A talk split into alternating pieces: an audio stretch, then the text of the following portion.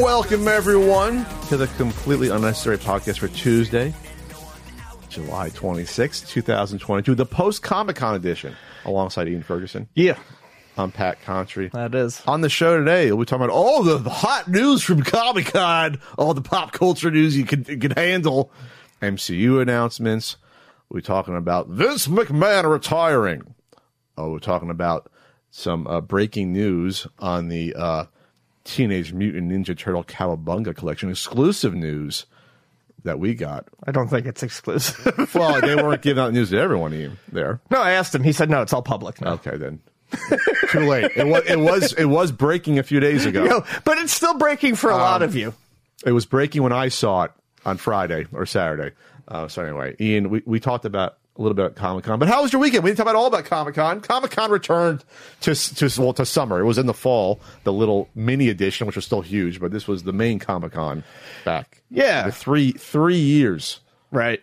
So we talked about it a little bit in the uh, the the bonus bits. Bonus Patreon. the bonus bits on podcast. Patreon. Um, in addition to the Comic Con stuff, I uh, I uh, got to see some old friends that I hadn't seen in a while. Ate a lot of pizza, drank some tiki drinks.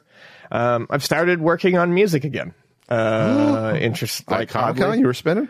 no, uh, well, I, I mean, I've been doing the DJ stuff again recently, um, but I uh, a a friend of mine sent me a very nice surprise over the week, and I got a, a, a new synthesizer that I was not expecting. Just showed up on my doorstep, and so A new synth. yeah, and I've been cheap.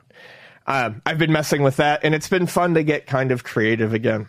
Um, but in addition, like uh, Comic Con wise, uh, one of the things that I love to do is uh, get some free pinball in. Uh, because Stern is always there, uh, and they usually always do their booth, and they usually have a few new machines there. Their newest machines this year, they had uh, Godzilla and Mandalorian on the floor, which is great. I mean, it makes sense; those are perfect themes for the the show floor.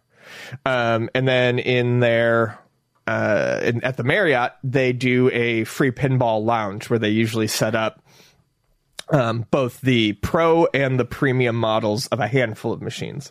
First time I saw that there. That was nice. Oh yeah, no, they've know, done yeah. it. They've done it. I think uh, they did it 2019, 2018, maybe 2017. Yeah, it was nice. Nice open area. They like it was like 25, 30 About pinball 25 machines.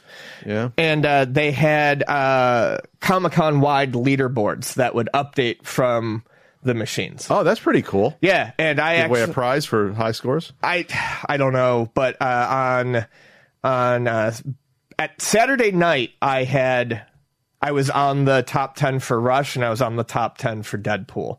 Um, but I think Oh. I, I think I eventually got knocked off. Someone actually texted me, um, a popular pinball streamer that I, I like, uh, Deadflip. Uh, someone uh, messaged me on Twitter that he was streaming and trying to take my scores down. So I don't know if that actually happened or not, but I would imagine he's a much better player than I am. So yeah, I that that's always fun, and it's a good way to get out of the crowd Yeah. to go do a Marriott thing. Did Nintendo have a lounge this year? They did not. So because they're usually in the Marriott right next door. If you get ever in the Comic Con, the, the three things you get the Marriott, then the convention center, and then the Hilton Bayfront on the left side of it. And usually those three, that's your main three areas. I don't think I've ever done anything at the Hilton. Pa- panel there. I went to see one of the earlier RiffTrax panels there Mm. in like 2011. It was it was like pretty big. It's like not Hall H size, but that's where like the second biggest Sure. panels usually are there. It's walking distance. Yeah, I usually end up in Um, the Marriott for a drink or like I for the pinball or the Nintendo stuff. I have a pinball contribution to the podcast. Yeah, Queen Pinball announced. yeah. Show some fucking respect to Queen. I like Queen. It's not. Um, It's not Queen. That's So, the problem. this is the article from pinballnews.com. It was first of all, it was uh, from July uh, 21st. Uh, so the pro- they, they revealed a prototype in London last year. I didn't know that. So this was shown last year. Swedish pinball company Pinball Brothers have today officially announced the launch of their Queen pinball machine. Two versions, of course, of course. Champions Edition, 92.95, while the Rhapsody Limited Edition will be eleven grand. Um, like their Alien game. You ever play the Alien one? I have. Is it good? Queen Queen games will be built by Pedretti Gaming in Milan, Italy. There you go. Uh, my my opinion on the Alien game is um, to be decided. I need to play more, but I did not like it when I first played it. The Rhapsody limited edition will be a thousand units and will feature an illuminated artwork on the cabinet interior and on the back panel, a shaker motor, a special shooter rod. I swap out the rod for something else. Uh, gold, No, that usually like they like there's usually like an ornament on the end of it. Great. Uh, gold colored metalwork. Okay. Uh, gold colored cabinet and back back box art package, numbered plaque and certificate. So of course everyone's going to want that. Once you get once you're spending uh, uh, nine thousand three hundred, you might as well spend eleven grand. That's how they get you. Yep. Right. Um, Fourteen tracks. All live, I believe. Uh, yes. These are these are like greatest hits stuff. There's no, there's no there's no like No deep cuts. No deep cuts. Uh, the, the deepest cut will be Seven Seas of Rhye. That's their, one of the earliest ones that ever shows up on a greatest hits because their first two albums was their weird experimental like themed albums where it's like ogre battles and weird shit Yeah. and it's like that didn't really stick so seven seas of rhye is like the earliest one you see that uh there uh but yeah you got we are the, we got we are the champions you got bohemian obviously another one bites the dust kind of magic which is from the highlander soundtrack which is great you know that version you can't fucking buy it's different on the album and a bunch of other ones. So yeah, I, I wa- I'd want to play this. I'm not saying I want to buy it, but Queen's my all time favorite album. So yeah, I'm kind of interested in checking it out. I'd like to play it. I don't hate Queen. This, I mean, I like Queen. This was announced literally the day after I made a Twitter post saying I would really like to stop seeing uh, geezer rock bands. Uh, Queen's not machines. geezer rock though. Queen is Queen. You cannot go a week without watching TV where Queen songs not used on a commercial. Sure. I'm I'm being deadly serious. They they are in the pop culture. Their hits. Um, Well, all of these bands are in the pop culture. I'm just saying specifically like 70 eras rock and roll that is meant to move machines to 50 year olds. sure. uh, I and it's not because I don't like some of these bands that get the the treatment. I like I love Rush, I love Iron Maiden, I like Queen. I just as a theme, I'm tired of it. Okay. Uh, I don't think the playfield looks great, but I've played a lot of playfields that I didn't think looked great and really enjoyed them. So right, uh, I- I, just don't like the look. I I, I think Queen's a cut above those, those uh, bands, but okay. Queen is not a cut above Rush. I put them I put them on the Rolling Stones sort of scale, where it's like they're going to be listened to hundred years from now, still on commercials. It's like, eh, okay, agree to disagree. You know, that's fine. Anyway, That's fine. That's fine. anyway, moving on. That's fine. That's fine. But, uh, so yeah, Comic Con was fun. Um, I spent four hundred and forty dollars on acrylic. Uh, most I it was the most I ever spent at a single Comic Con. But when I look back, I was like, I bought gifts for Really, people. the most? I spent like six hundred dollars. Okay, six hundred. Yeah. Okay. Yeah. I think the I most bought- I ever spent was like five hundred. Even when I, I tried to remember when I bought that dumb Transformers uh, G.I. Joe crossover, big ass one that I ended up selling to someone. Oh yeah, yeah. Um, that was like two hundred dollars, two forty, two. But like, I was like, I didn't probably spend a huge amount, huge amount above the, outside of that. I don't usually buy expensive comics. I'll buy like one or two th- like comics maybe. I think I thought I think I bought the first appearance of uh I bought Luke yeah I bought the first appearance of Luke, I bought Luke Cage Power Man number one uh like several years ago. Um, I don't know if it was worth anything. Who the hell knows? Right. Bronze Age comics were common. Once you get to the seventies, comics are fucking common. They're all common. Um, but um, that's really it. Um, and I used to buy stuff with Frank, like trade paperbacks and you know the the random. I pick out Daredevils for Frank that were beat up, trying to go you know get fill uh, Frank's back catalog there. But uh, yeah, AFA was there. AFA is the action. What's AFA? the Action Figure Authority. They're also Oh, the people who do VGA, the Video uh, Game Authority, Right. The OG video game graders, um, and they were selling um, both mint on card figure and and loose cartridge and uh, box game acrylic cases. So if you buy them there, you're saving on shipping, and these things are heavy. You're saving on tax if you pay with cash. Um, and, and- and then they, it's a deal on top of it. So, like for example, um, the the the NES cases for some reason the same price, different acrylic. I bought five.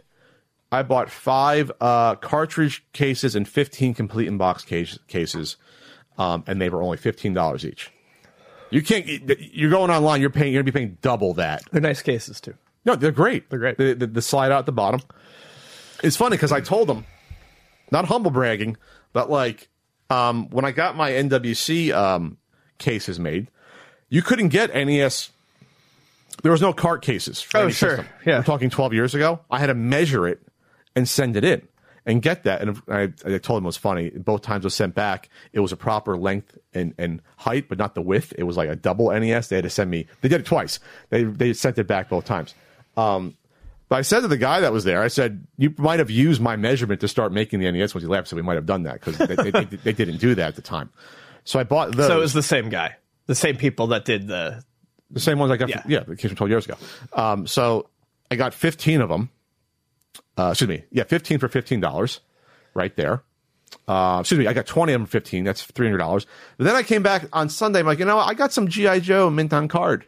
I might as well pick these up. Right. And these were the UV upgraded ones. So they won't fade. Uh, I think the I think the normal ones have some UV protection, but not a lot, and these have like 99 percent. You need it with action figures, otherwise you're going to get all that yellowing. So, so my GI Joes have been in a box in the garage. Ones I got at the flea market.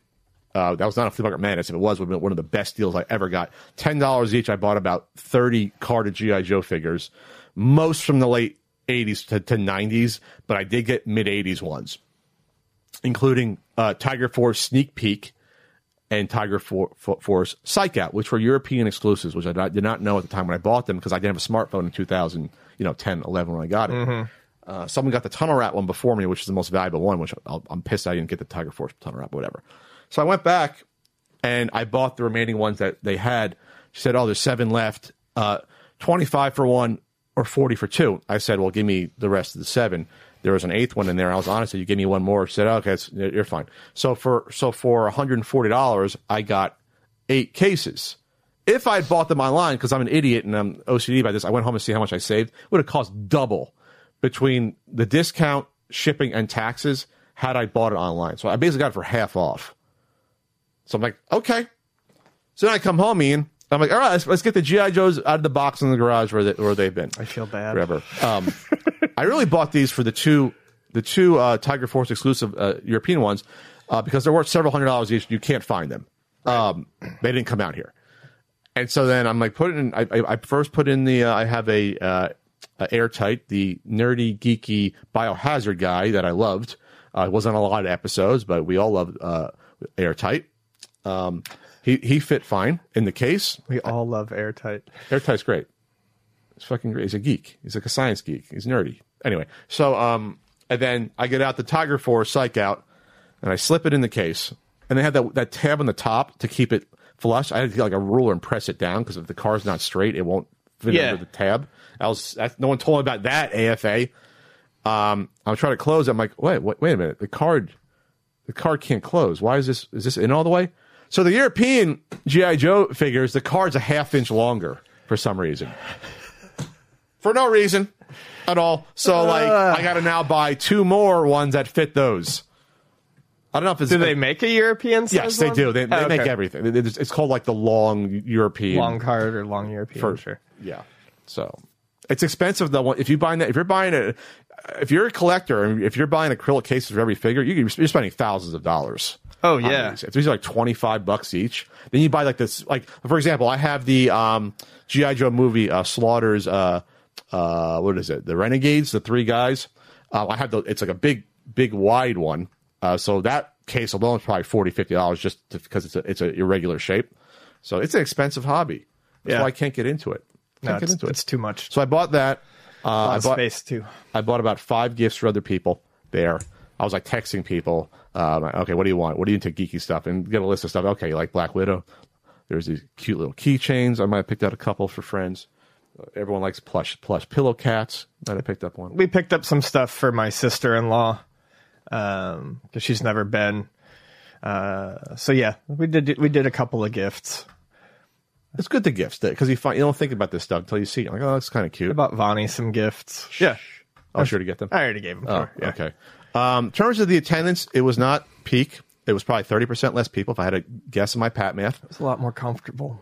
uh, be, I, I knew that on Friday when I walked on Friday. I felt like Saturday was the big. I thought it was big- glaringly obvious on big? Saturday.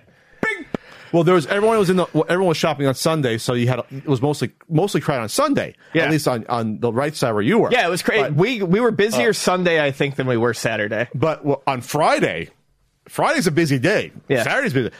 The you could hear yourself. It was like audibly less noise. It was like, oh, this isn't like loud at all. I've become Um, an earplug person, an all the time earplug person. I didn't need them.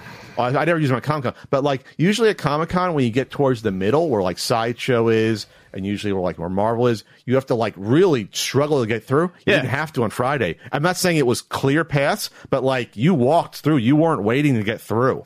Did you go Thursday? No, I didn't go Thursday. Okay, I heard Thursday was very very busy. I think that was the best money day, at least for our Really? friend. People are getting the early deals. I, and you know it's for it, it's probably different for different vendors. For someone like him who's selling ten dollar like has a whole section devoted to ten dollar t-shirts, people are like, we got to go there first before all the good shit is. Oh, they had a reputation, maybe. Yeah, So- yeah, oh yeah, they've got a reputation for that. Uh, Okay, it was funny just- because a lot of people were wearing shirts and they were like, "We bought this from here last year." There you go. there you go. We could throw some podcast shirts in there that we haven't read. Why we, we just have smalls left of the chibi shirt. We could have threw them in there. there, yeah. Next next year, Ian, we Next could year. do that.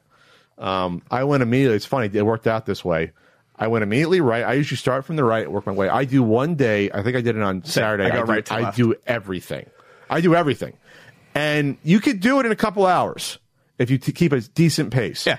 you can do it. You cannot do it in a couple hours with someone. If no, you're alone, yes. If you're alone, you're like stopping here and there. You can do it in a couple hours, maybe two and a half. So I did that on Saturday um, by myself for for most of it. Um, during the weekend, uh, weekend I hung out with uh, Destiny FOMO, Pixel Dan, and Andre a lot uh, on the weekend. I didn't walk around with Ian this year because Ian was working. No Frank. Frank has been there now four years about, and uh, no no Frank Cifaldi. No, none of the Franks were there. Yeah, It was sad. unfortunately. Uh, but I, I walked right immediately, and it was like uh, it was like just like a weird thing. Limited Run was there, and then uh, my buddy Roger from iMockery, who's does, doing the Sin and Cyanide game, uh, Happiness and Cyanide game, excuse me.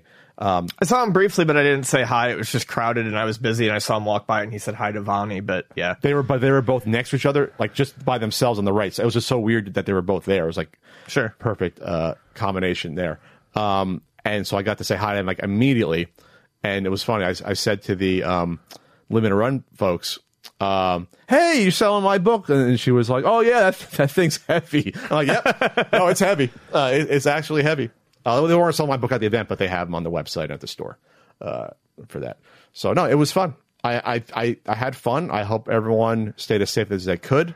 Uh, they were requiring masks, even though they weren't enforcing it. I'd say 95% or more people were wearing masks uh, there, so that's good. And you had to be vaccinated or show proof of negative tests before you got in. So, you know, best you're to do uh, there. Um, do you want to talk about the MCU stuff a little bit? I think you're was the- better. I think you're better to start it off. But yes, we can talk about that, of course. Okay, so I'm obviously I'm less and less excited about superhero stuff every year. We've been inundated with this. It's been 14 years. It peaked with uh, Infinity War and Endgame. I don't think we're ever going to reach those heights again. Nope. we just aren't. We just can't. It was it, because it was the perfect amount. It was only two to three movies a year. There were no TV shows for the most part. It was just like I mean, there were, but no one cared about Agents of Shield. No one cared. Like I said, I've said before, it, it's it's it was a fun experiment, but I just don't think we've. I don't think people in general are going to want to do that sort of intense lore following. Yes, because but now there's more and more of it too. Uh, Right. To, it's too much now. Right. They, no one wants to go through another 10 year story. But now it's like, well, I got to watch four movies a year, three shows. We're talking like it goes from watching like okay, ten hours of your time a year. You got to give up seventy hours of, of your time in a like or fifty hours. Like that's just not reasonable. No. I, I want to watch other stuff. not. I've started getting into uh, Better Call Saul, which is like amazing, and and so I'd like to diversify my content viewing. Something Yeah. not, not everything has to have a superhero and a cape in it. I'd like to watch other other Right. dramas. You know. Absolutely. That's fine. And I, I've realized as I got older, maybe my tastes have changed. Where it's like, okay, I have a certain a certain amount of fantastical stuff I can take before I want real reality, more Yes. interesting things to me. Yeah. You know. So anyway, so um, so the the big big news is that uh, we're gonna have two Avengers movies in six months in a, in a few years, and a Fantastic Four movie. Uh, like within a year of each other, like those three movies. That's a crush. That's like that's just insane. Yeah, yeah. Uh, we're gonna have a season two of Loki. I'll just run. I'll just run through everything that you're gonna get. There's, there's a ton of stuff because we already had in this phase four Black Widow, No Way Home, Thor: Love and Thunder, uh, Eternals. Everyone forgot that came out, and and everyone forgot. You said you forgot about Shang Chi that came out, which I like Shang Chi. I think it's pretty good. I mean, I'll watch it Uh, at some point, but it it did. It just slipped past me. But Black Widow and Eternals were the first ones where I was like, you know what, I can skip these, and now it's been more and more easy to skip stuff in general. I, I skipped Moon Knight. I thought I'd be on Moon Knight because I like the actor and I, I, think the character is pretty cool. You know, I'm like, I, I haven't watched it yet. I, I haven't had the time to invest in it. I think that's the only thing I've, I've I, I saw saw Doctor Strange and I watched Moon Knight, and I think that's all of Phase Four I've paid attention Didn't see. Spider Man yet? I haven't seen any of those Spider-Man movies. None of them. Okay. Well, this last one was good. Uh, She Hulk's coming out. I'll watch She Hulk. I always liked She Hulk. It's going to be a goofier comedic thing, and they're going to have uh, uh, Daredevil show up. Lawyer makes sense. I am excited for the Daredevil announcement. An 18 episode Daredevil season. We need it. Good old Kevin uh, Feige. That's his favorite thing. Obviously, he wanted it back, and so we're going to do it. You're going to get your Vincent D'Onofrio back, probably. Yep. Um, I will go on record again. Daredevil is the best MCU thing that's ever existed, in my opinion. Yeah. Of all the movies and TV shows, it's the best thing. I still am really, really, really partial to Winter Soldier as a movie, but I think, But- but, as far as a developed, yes, there was so much care put into that show for a character that almost no one hardcore cares about. It's oh, it's a B character. It's not an A lister, Right. But you know, but I mean, it's a beloved character, but it was never going to be like someone that could carry a movie franchise. Oh, I mean, they tried with Affleck, but that movie was awful. Right. Uh, there. Okay. Uh, you're going to get Secret Invasion series. That'll be interesting. Uh, the Echo series, I don't know about that. I guess we'll see. It was a side character in uh, Hawkeye, and I think Daredevil's going to show up in that uh, as well.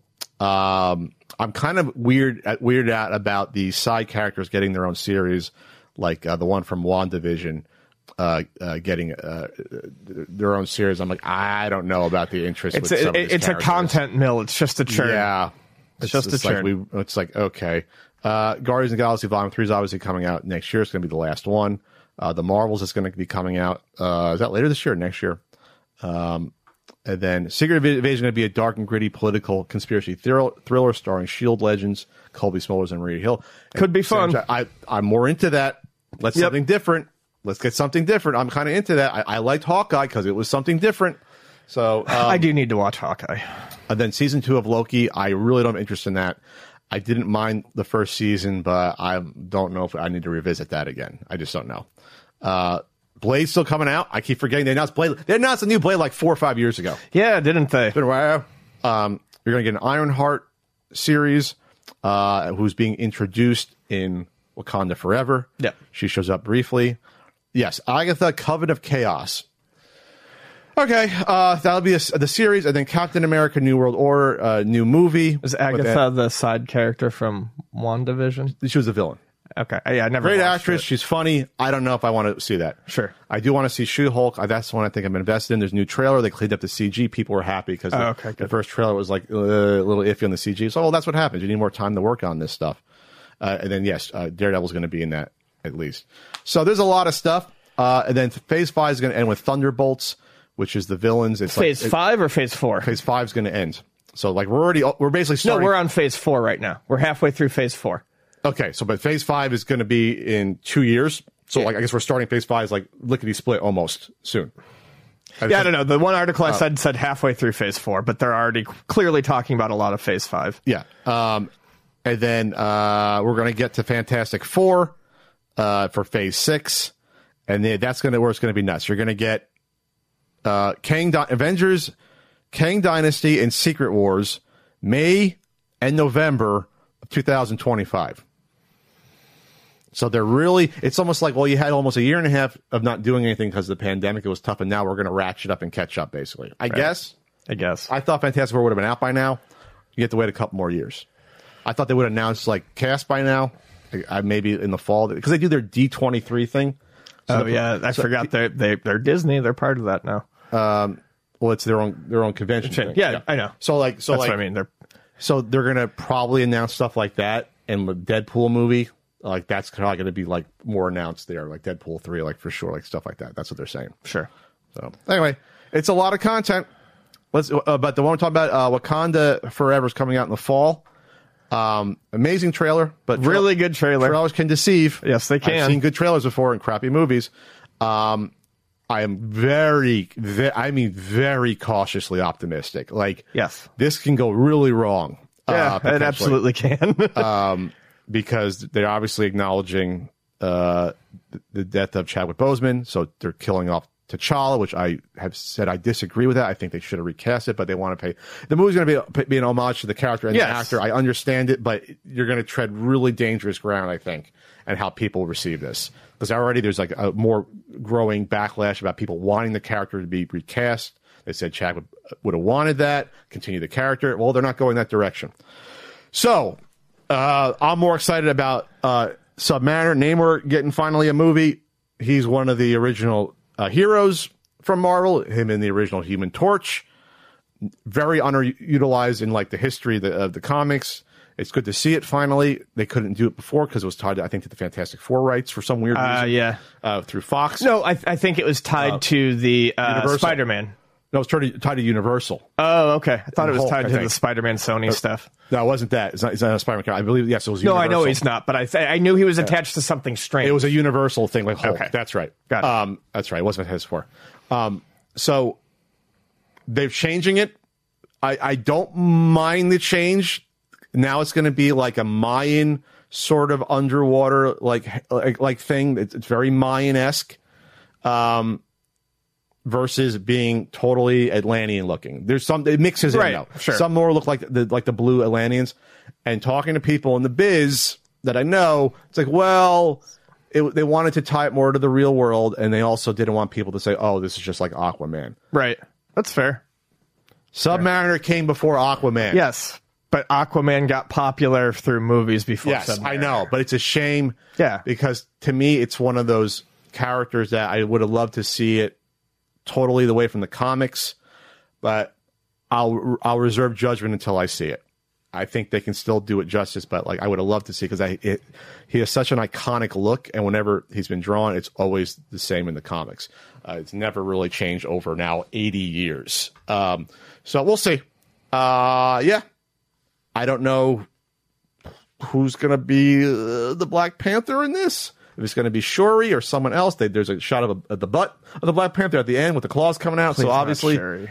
what's that? Please not sure. No, no. I mean, based on just simply based on the actor that plays her. so we'll see. I think I'm looking forward to it though. I'll see it in the theaters. Yeah. I'll see it in the theaters. Speaking of comics, uh, every time I try to give this guy a chance, um, hi- this is from uh, the Onion AV Club. Uh, how fake accounts and a powder keg fandom helped Zack Snyder restore his dress, just his Justice League by Matt Schimkowitz. Uh, this is an interesting article. Uh, check it out, uh, detailing basically how unorganic, and I think we've talked about this. this. Yeah, No. how unorganic the uh, Snyder cut um, machine was inorganic. Yeah. Uh, in, in in terms of you know getting the studios to let him do his four hour fucking overblown vision. Um, and it sounds like he Which wasn't a director's cut, by the way. Right. It wasn't. They shot a, a hell of a lot of new stuff, and it was it, it was a totally different thing. Right. Um, and he weld, uh, you know, the, the, the, the, the power of this fan base over, you know, uh, executives and people to get, get his shit done. Um, so Release the Snyder Cut hashtag campaign. um, a good chunk of the Snyder Cut champions were bots or fake accounts. Of course. Some of which, according to Rolling Stone, Snyder helped whip into a frenzy between the first release of Justice League until well after Snyder's version bowed on HBO Max. Two reports commissioned by Warner Media showed that at least 13% of the accounts that took part in the conversation about the Snyder Cut were deemed fake. The norm on Twitter is roughly 3 to 5%. So as the outlet reports, real stands were amplified by a disproportionate number of bogus accounts. And it goes on to talk about how I believe it was Instagram, Twitter, and Facebook each had a person in charge of managing the uh, the, the, bots, bots and and and and, and, directing and, it. and directing them to you know uh, whip up essentially the fan frenzy. Um, so 13% doesn't sound like a ton, but it's clearly over what Twitter usually deals with. And those 13%, it's not just a, a number. Those 13% were used to basically they, they uh, more bang for your buck in that 13% in terms of whipping up the frenzy. because they, there was more maybe engagement. They were more They were engaged, more correct. stuff. Right. The report. This is from the again the AV Club reporting that Rolling Stone did this uh, stuff. Good old Rolling Stone. The report is even more damning for Snyder, when, whom Rolling Stone all but accuses of actively manipulating the media and weaponizing his fan base against studio execs and journalists. As one source told the outlet, Zach was like a Lex Luthor wreaking havoc. Yeah. After 2019, when popularity surrounding the Snyder Cut movement led to your standard series of death threats and memes depicting the de- de- the decapitated heads of Warner Brothers executives being sent to the families of said execs, Snyder continued to leverage his fan base. He knew what was going on. yeah, He knew. he knew. Um, in one instance, he allegedly warned a reporter who published a story about a flash casting announcement. He he took issue with that his fans were pretty, pretty, pretty, pretty rough. pretty rough. A bully. Yeah. A bully. Uh, I remember. I remember uh, Snyder. Uh, his big thing was his. Inst- he had an Instagram post where it was like showing the canisters of like his cut. This was like four or five years whenever it was. Like, oh, like it, saying that it exists. I remember that was being a thing where it's like, oh, he says he has it ready to go here. Right. Where it was just like, no, No. he had to get tens of millions of dollars. It was like seventy million that they they spent in order to to film more Shoot stuff, cut it more together, stuff. and then you know do more new CG for like the big battles with Darkseid and everything, and do all this shit. Um, Dark it's Dark Side, right? Dark Side, just spell like Darkseid, Yeah. Dark Side. Uh, so like, it's kind of weird. But I wonder how now, like the industry's now looking at him because they, they realize that what happened. Will he ever be a big director again? Will he get a lot of projects? I know he did that zombie movie, but like I really wonder if this is like what kind of like If this is going to be a bad moment for him. where it's like, well, you got what you wanted, but at what cost? At what cost? At what cost? Your reputation. you know, like are, is he going to do? I'm going to look up like what is he doing now? He's doing Army of the Dead Las Vegas. That's that's what he has. Uh, he's going to be a uh, director for a TV thing. Uh, films. Uh, Zack Snyder's Justice League 2021. Army of the Dead. Army. Of, so I guess he's doing the, the whole army thing. I don't know what it's about. Oh, Army of Thieves is a heist film. Army of the Dead was a zombie one. So there you go. You know what has a sterling reputation? What does Ian? Uh, your website. I, I botched that. UltimateNintendo.com. Did you forget the name of the? Of the It took me a second. Yeah, I'm having a morning. And what can you get at ultimatenintendo.com, Ian? You can get books, pins, RBI baseball stickers, Sure. uh, d- other stuff. You can get uh, Shirts, t-shirts, maybe? T-shirts, t-shirts, and, and- t-shirts and on weird there. sizes that are left that aren't in the, the bin at where Ian was selling at Comic Con. um, I'll be on Twitch Wednesday, twitch.tv slash uh, country code, and I recorded an emergency cameo at Comic Con. It was one of those like 24 hours. Cameo.com slash Pat Contri. Um, if you if, if you want it within 24 hours, it's a premium. Mm-hmm. So it's like, oh my god, I have two hours left to do it, and I recorded at Comic Con, and the person liked it for their birthday. Oh, good. Uh, the guy said his wife was tearing up about it. Aw. I was like, oh, there you go. That makes it all worth it. The cameo. That's why I was so surprised. The cameos don't come in off anymore. When I got, them, like, oh damn, it's a 24 hour one. I gotta get it done.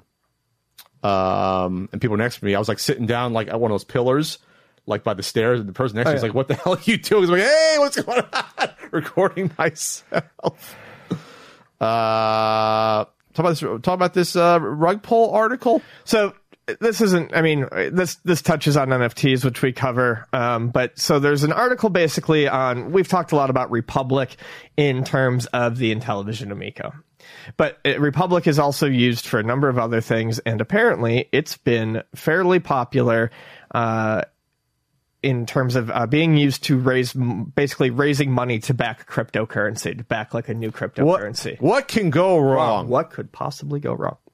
Um, so this article is about uh, Parastate, Um, Parastate was the did they did an initial coin offering on Republic, raised a massive 8.2 million.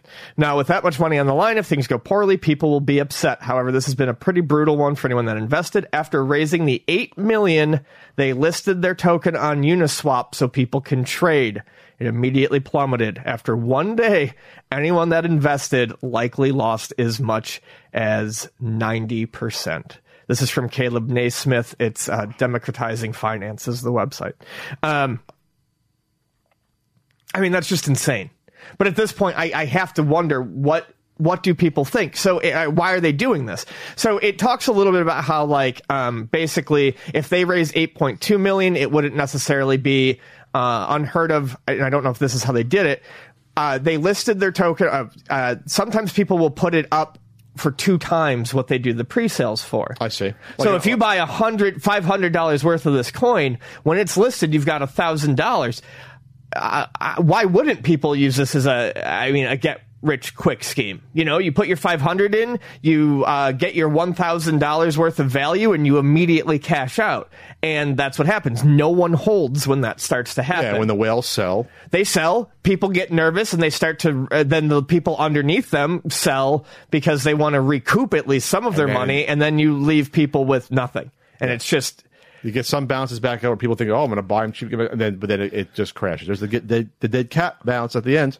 But um, people say that republic has been kind of shady about it when people were complaining oh not kind of really shady when people started Well- to complain they uh, turned off comments where uh, on whatever it was that they could leave comments on they, they, Oh, they like like, shut- like, like yeah. we've like we've seen on the Amico, the comments. Right. And they mention so the article does early on talk a bit about how Republic has a lot of uh, blemishes right now, and it does bring up the Intellivision. One of the biggest debacles prior to Parastate was Intellivision. Intellivision raised 11.5 million from Republic investors and several more millions in pre-orders.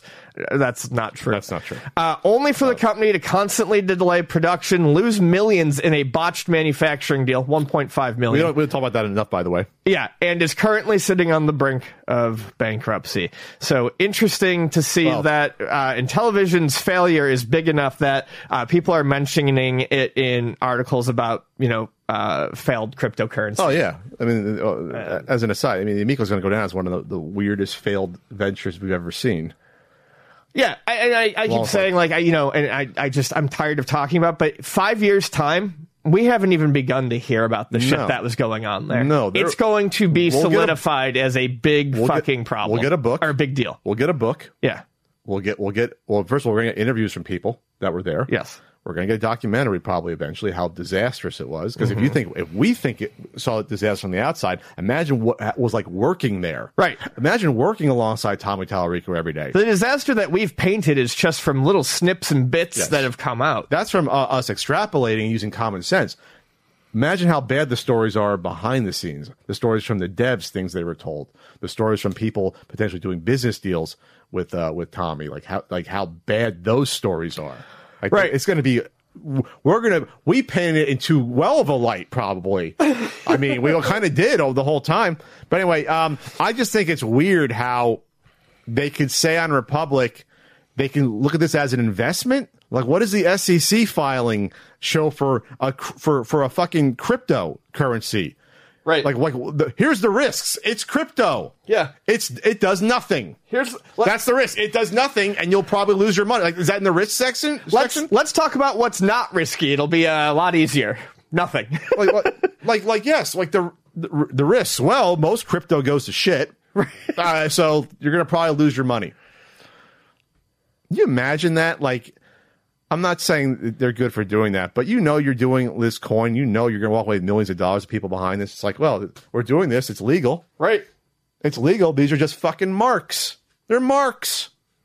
You're marks on the blockchain. Blockchain marks. It's- NFT crypto. Yeah. It's same thing. It's bad.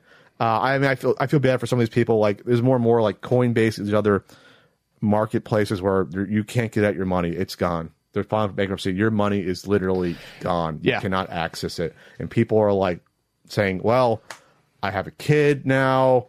I can't make rent.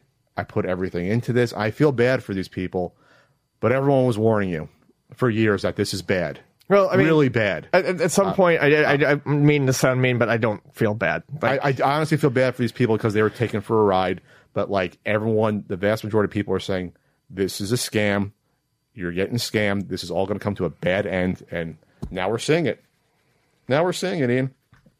yes, Um, real quick, thanks for coming into the premiere of the uh, part one of the trilogy of T- uh, Tommy uh, voicemail calls compiled. Uh, we're gonna probably do them every Sunday or so, Saturday or Sunday. people seem to be real happy. Yep, I'm glad Joey's getting the recognition he deserves. Uh, good old Joey Freeze, the talent behind that. Everyone knew it was a no. No one did. Everyone out there thought it was like other people, Yep. and it, they, everyone was wrong. Everyone was wrong. Everyone was wrong. Um, a lot of people are now like, "Well, these are fun. We want the reactions of us cut up, the more we actually listen." I'm like, "Great, give me more work." I guess I could. I saw at that. It makes sense. Um, I mean, but yeah, that is more work for you. uh, get right. Give me more work. I got enough going on as is. Um, so, so uh, yeah, that's good. And I, I, I want to mention that I was really happy to hang out with people.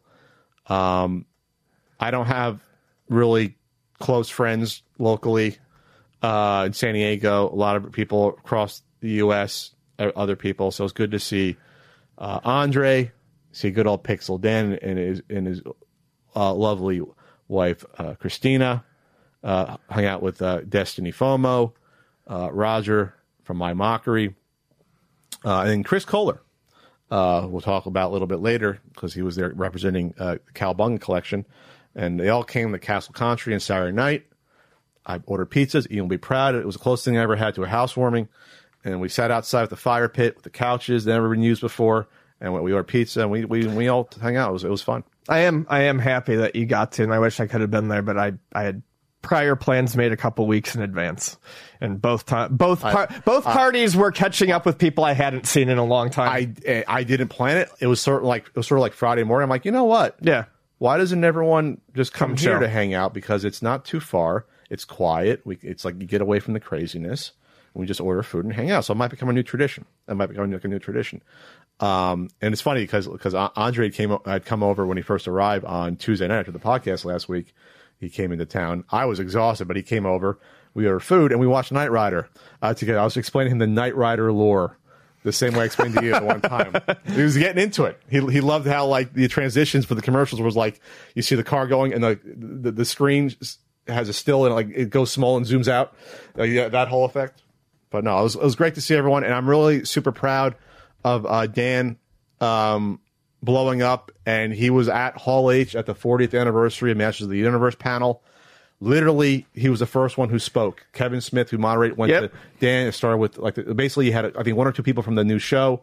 He had Dolph Dolph Lundgren was there, who who played it in the movie that I've never seen still because that movie's Really? not that good now. oh, it's fun. I mean, it's not good. I mean, I heard how bad the, the finale is. When they ran out of money. And they were like fighting like in a room with smoke.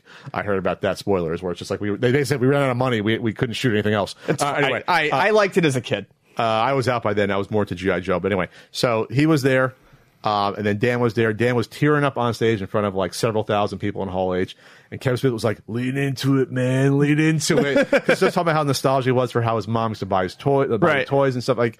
Um, and I'll, I'll, I'll- tell, I'll, I'll tell this, uh, the story that Dan told me when he was backstage afterwards. Kevin was like, "Your mom, she's not." Dead is she? And Dan's like, oh no no no, she's not. She's okay because Kevin Smith thought how he was crying. That was like you know it- it- she was. And then um, uh, William Shatner, Bill Shatner walked out on stage to the shock of everyone. No one knew, even the panelists didn't know. Uh, Bill Shatner, good old Will Shatner, 91 by the way, still still still still ticking. He's going to voice uh, a new character in the next season of Revelations. And then he came up to Dan backstage afterwards and said, Dan, you did a great job. And spoke to Dan. Dan was like, holy shit, I'm talking to Will. Will, Will Shatner. Like, what, I'm, I'm talking to Captain Kirk. Like, and so I'm really super proud of Dan. He's worked, uh, Yes. One of the hardest workers I, I know that has done this for 14 years.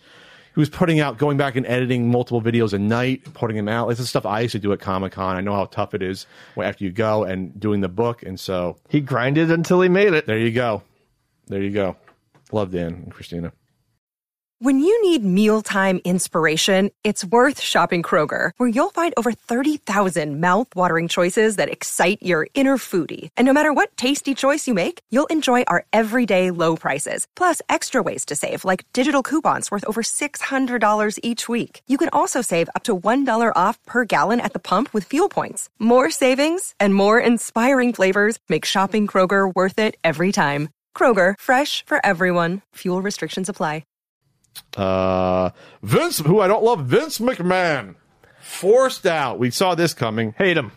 Um, yeah, I don't have Disgusting. a whole, I, I don't have a ton to say other than I am cautiously optimistic for the future of the company. Um, Triple H, Paul Levesque, Paul Levesque is back in is back in doing creative. doing creative. Head of creative. That was Vince. um, his NFT era and run was great. I mean, it was. I loved. it was his baby. I loved watching. Oh, I said NFT, didn't I? I think Oh, no. NXT. Oh, his no, yeah. NXT run was uh, great. I, I for two years. I mean, Vonnie and I every week You used to would- tell me how much you loved it. would watch NXT. Great matches. Uh, just enough storyline, but down not the down to earth stories. down to earth like, stories. say like like eighties like NWA style where there's some story but it's more toned yeah, down. uh, just just great, great stuff, and it honestly gave me a, a level of respect for him that I I didn't have prior Yes. because it was clearly something he loved, and it was like you said, it was his baby. He cherished it, and what was surprising was that he really did pump up and promote these wrestlers doing new shit, and it wasn't all just flippy acrobatic stuff. They were different styles and it, just Regal, good matches. Regal was was the, was the was- general manager, and which was amazing. Um, and Regal. it was just it was interesting because it's not exactly what I would have expected. You know, Triple H to promote. I figured he would have tried to go for more of that big man '80s and '90s style wrestling because he himself, always carryable, did not have a particularly deep move set. he's, he's- yeah, he was a B to B plus wrestler at best at his best matches. Right. like a, a solid B. Yeah. People go down and go, "Oh, he's put on great matches." Has has he ever put on a match, a great match with someone who doesn't wrestle as well as him? I'll just say, Right. that. No. that's the point. No. has he ever raised someone's? Oh, yeah. I don't think he's ever elevated anyone. I think Yeah. he's been elevated many times. Yes. Um, but that said, I thought he was fantastic in the creative role. I hope very, very quickly here they just burn NXT down and uh, try again. Well, they took they took his him and Shawn Michaels' power away and then ruined it. Supposedly, the I haven't watched it, but I heard it was just main stage stuff, but shittier. Um, and, Like totally and, just changed the the style of NXT. And we know they ruined all the NXT wrestlers they brought up. they brought up because Vince, Even the big Paul, ones. Paul would bring him bring him up, and I mean, They bring was up they bring up champions, and within was- six seven months they'd be forgotten. he was gifting the main the main The roster, roster. with with just I mean, we always talk about how uh, there are no new superstars that in 20 years we're going to look at like the Undertaker or something like that because they just keep falling back on what they have. Yes, they're afraid. That was, I think, Triple H's real attempt at trying to put some stock in the future of the company. Mm-hmm. And Vince shot it down every time. No, who was who was the who was the one that went to then uh, I think TNA and or blew up and he came to the main roster. He, he was and did not. He went to and, and he was a champion. This was like two three years ago right for the pandemic. He was used as a fucking jobber. He was like a champion in um in NXT. Come, who the fuck was that? He was the guy, the tan guy that was like the um. t- Like like six three six four, good looking, chiseled. You know what I'm talking about? Like, but like he came to the roster and they did. n- I mean, nothing with him. They wouldn't even let him like speak on the mic. It actually came like a joke, where like he before he would speak, that someone would cut him off. It should have I can't been. NXT Oh, should have truly that? been developmental. It should have been what was developing the next generation of stars. And there was just such a disconnect from NXT to WWE. It, there was not a smooth transition for any of them. I don't think any of the big ones from that era ever went on. Tyler Breeze was huge in NXT. Well, at least he was using WWE for years, and uh, as as you know, I, he was used, but I mean, it wasn't as big, but he was used. uh, whoever fucking, um, God, I don't even know the names anymore. There's too many. The the uh, Bray Wyatt's brother was in NXT and he was fantastic. Oh, that's right. He was doing. He would run around the ring. Uh, they used him a little bit, yeah. Then he kind of fizzled out. Becky is the only one I can think of that got her I'd say start. the in- women were the ones that really transitioned over, like Yeah. Sasha Sasha and Becky. uh, and uh, and Charlotte. And, and- and- But the reason why is because they didn't have a bunch of old timers to fall back on. Like they, yes. if They- they, were going to, they didn't have a, a good women's roster. right? So they needed the roster, whereas Vince was more than happy to just fall back on the roster he had always known instead of giving some of the new guys a chance. Sure. Um, so now more's been coming out the past 48 hours. WWE finds 14.6 million in unrecorded expenses made by Vince McMahon. This is in the past Whoa! tw- 48 hours, 36 hours. So Whoa! like- what is happening with WWE stock right now? Well, it went up after he resigned. It went, it did go oh, up. Oh, okay. But like this means- Shareholders have got to be fucking. this means they have to go back probably and redo their f- official filings with the SEC. Like you can't. Oh, just, Oh yeah. This is fourteen and a half million dollars that were off the books. Going public was the worst thing that ever happened to this man in terms of stuff because you can't hide this shit forever. You can't Sure. when it's when you have a public a company like this. You can't get away with this carny shit. There's going to be a lot more. and his response to it is like clearly uh, i'm for me i feel like it's i'm leaving in disgrace. They're letting me say this very simple thing. Um, at 77 time for me to retire. Thank you wwe Yep. universe. Then now forever together. Wwe hashtag thankful hashtag. Like Mm, sure. the fact that there is no big speech from him means we need you to shut the fuck up and get the hell oh, out Oh yeah, his lawyers and whoever. The fact that he they, he he went on TV uh, a month and a half ago or whatever it was and saying, oh, "I'm here," and like it's like, "Are you fucking kidding me?" Well, remember After the first- initially when yeah. Uh, we talked about we expected a lot more bluster. He was talking about how he was going to go out there and talk, and I think someone was like, "No, you're done." But the fact that he even went out and said, Yeah. I mean, he's here forever," and he walked out, and he, I think he's been on TV a little bit, but like that's it. No, no goodbye. Just get the fuck out. And then, Oh yeah, the first the first response is translation. I really can't come back from all of this. yeah, Oh, no. you can't. He's fucking done. If we're talking the government saying like, "Well, that's interesting," well, Vince, tell us about this fourteen point six million. How many women do you think that is? Ten, five, eight, and, then, and what else are they going to dig up? You kidding me? Your stock. If you're a stockholder, uh, you know stockholders gonna be like, "Uh, yeah, where's this? Was there more money going away?" What a what a disaster! He just wanted to be accepted by the mainstream. He wanted to be taken serious as a businessman. He he failed with his bodybuilding thing. He failed with the XFL twice. Yeah. and now The Rock bought it for peanuts, and now it's coming back next year. And I guarantee, with The Rock behind it and his team, it'll be a much bigger success because because it's someone who's probably smarter about it. Plus, it's going to be uh, working with the NFL directly now for like development Oh, is stuff it? for new technology and rule set. Oh. so like so it's very yeah. I think the Rock and his uh, investment team only bought it for like fifteen million. It's coming back next year, version three. So yeah, Vince just wanted to be. He wanted to be. He wanted to be a, like he's a big boy. You wanted to be taken seriously. I'm a serious businessman. No, you're a fucking carny. You're a fucking carny that disrespected everyone. Yep. And the people that ever worship him, I can't. I think it's disgusting. They do the bow down thing to him. Uh, gross. Why? Because you, you like his little male soap opera that much? No, I think it's because some people fucking admire him. They I mean, really admire gross the strong man. Brr, He's a strong man. He gets things done. He says what we're all thinking. He doesn't care. He ogles his daughter on camera. Ugh. Stephanie's going to be co-CEO, by the way. So there you have it. There. Uh, no Minecraft NFTs is pretty big. Yes. Long intro, but I don't care. Uh, Minecraft um, and basically announced that uh, there can be no NFT usage within their program, and that basically sunk a project called NFT Worlds that was using Minecraft as the um, basis for their Was like the promise. NFT game. Basically, it was like NFT skins and characters and things like that. And you know, Mike, uh, not yeah, Microsoft because they own uh, Minecraft now.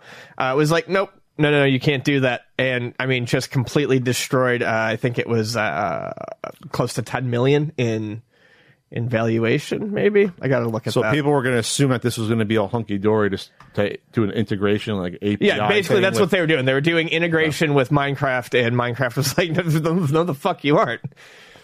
Uh, I love their release on the website because it was like, um, in bold, integrations of NFTs with Minecraft are generally not something we will support or allow. They're not going to. Right. At all. And then they go into what is an NFT? How does this affect me? They make it, they like break it down, I guess, for people that don't know about it. Um, some companies have recently launched NFT implementations that are associated with Minecraft world file world, world files and skin packs. Other examples of how NFTs and blockchain could be utilized with Minecraft include creating Minecraft collectible NFTs, allowing players to earn NFTs through activities performed on a server, or earning Minecraft NFT rewards for activities outside the game. Uh, each of these NFTs, blah, blah, blah, blockchain, digital ownership. We are also concerned that some third party NFTs may not be reliable and may end up costing players who buy them. You think so? Never be the last person holding an NFT. That's the saying. You don't want to be the last person. Get in early. Uh, as such, to ensure that Minecraft players have a safe and inclusive experience, in bold, in bold. It's funny how they got you to read it this far. They could have said up front, blockchain technologies are not permitted to be integrated inside our Minecraft client and server applications, nor may they be utilized to create NFTs associated with any in-game content, including worlds, skins, persona items, or other mods. There you go. Get fucked. Yep. So I don't know. How, so I don't know that this. I, I have no idea what kind of money is in this NFT world. I, th- I thought I read something. I can't tell. But basically, a bunch of people who've been buying into this shit are now uh, left without a platform. And NFT Worlds came out and said, "Well, we'll make our own game." Uh huh. I'm sure that'll be great. I the problem is Because if you could make your own game, then why didn't you do that from the start? Well, because you want to make this as cheap as possible. But well, you also wanted to, to uh, prey upon a huge fan base. Yeah. Which, by the way, happen to be a lot of younger people as well, which also makes this even more disgusting. A lot, lot, a lot of kids and younger uh, adults play play uh, Minecraft. Uh, just a couple of quick NFT updates because I went to Web3 Oh, is going another great. update? Another update. Uh, this is a big one. I can't believe this hasn't been talked about more. That fucking scumbag Musk. Tesla announces they sold 75% of their Bitcoin. I think they took a loss on just about all of it. So these fucking assholes who are out there being like, this is the future aren't even holding on to their fucking I thought I thought it was came out that they, they sold, but now it's coming out just how much they sold. Well, I, this is from July 20th, so maybe I just missed it. Okay. Oh yeah. Oh no. 75%. They, they took a loss. Yeah, of course. And then uh, GameStop's NFT marketplace is still going great. Apparently, there is a NFT mimicking the 9/11 victim who jumped out of a window. Oh, I almost forgot. I forgot. Yes. Um, and the worst part about it is that like these are you have to be pre-approved to put your shit on that. I mean, I'm sure. Oh, It's do like- you? Yeah. I mean, I would have I'm to, sure yeah. it's just rubber stamped. Did they take that shit down yet? Because I remember that was on it 24 hours later. Uh, GameStop's brand new NFT platform. Uh, blah, blah, blah, blah. One of their artists, Jules, created an NFT clearly modeled after the falling man, a well-known photograph of a man falling from the upper floors of the World Yep. Trade Center during the September 11th attacks in New York City. Uh, the NFT is titled "Falling Man." Um, it's a person wearing an astronaut suit, but Same it's, exact it's pose, clearly same background. Um, and it doesn't say this was from the 23rd. It doesn't say if they got rid of it. Yeah. I mean, gross. Yep. Bottom feeders. Yeah. It's it, it really goes to show you it's not just just they have no sort of moral compass for what they're doing in general because of NFTs, but then it goes to show you well that well we'll just go the extra step and do something. What what's the, one of the worst possible things we can quote unquote make our art from, and we'll do that. We'll do we'll we'll do someone that had, that chose to jump to their death versus being burnt alive. That's what we'll do as our art. Whew. Well, that was fun. Fuck you, NFTs.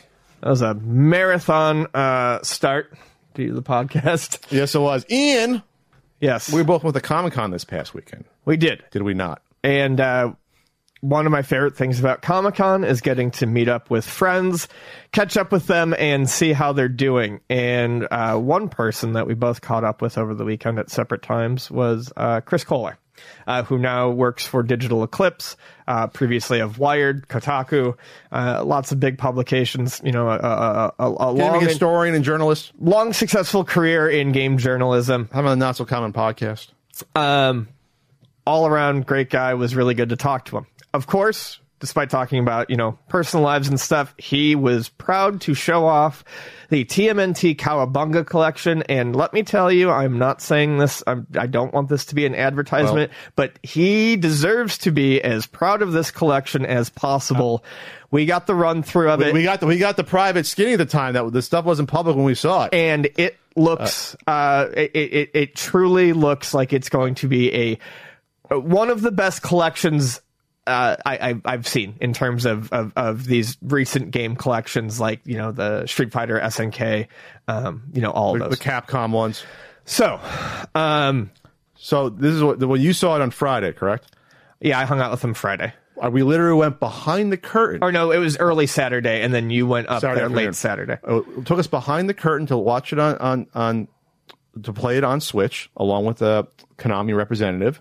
Uh, with I brought Pixel Dan and Andre, uh, Black Nerd Comedy. Uh, Chris didn't know that that uh, I was bringing them because uh, they're huge Ninja Turtle fans. I, I like Ninja Turtle. They're huge Ninja Turtles fan, fans. Dan's next book's going to be a Ninja Turtle uh, guidebook. Uh, Andre, uh, he, Ninja Turtles, he, it's one of his bread and butter.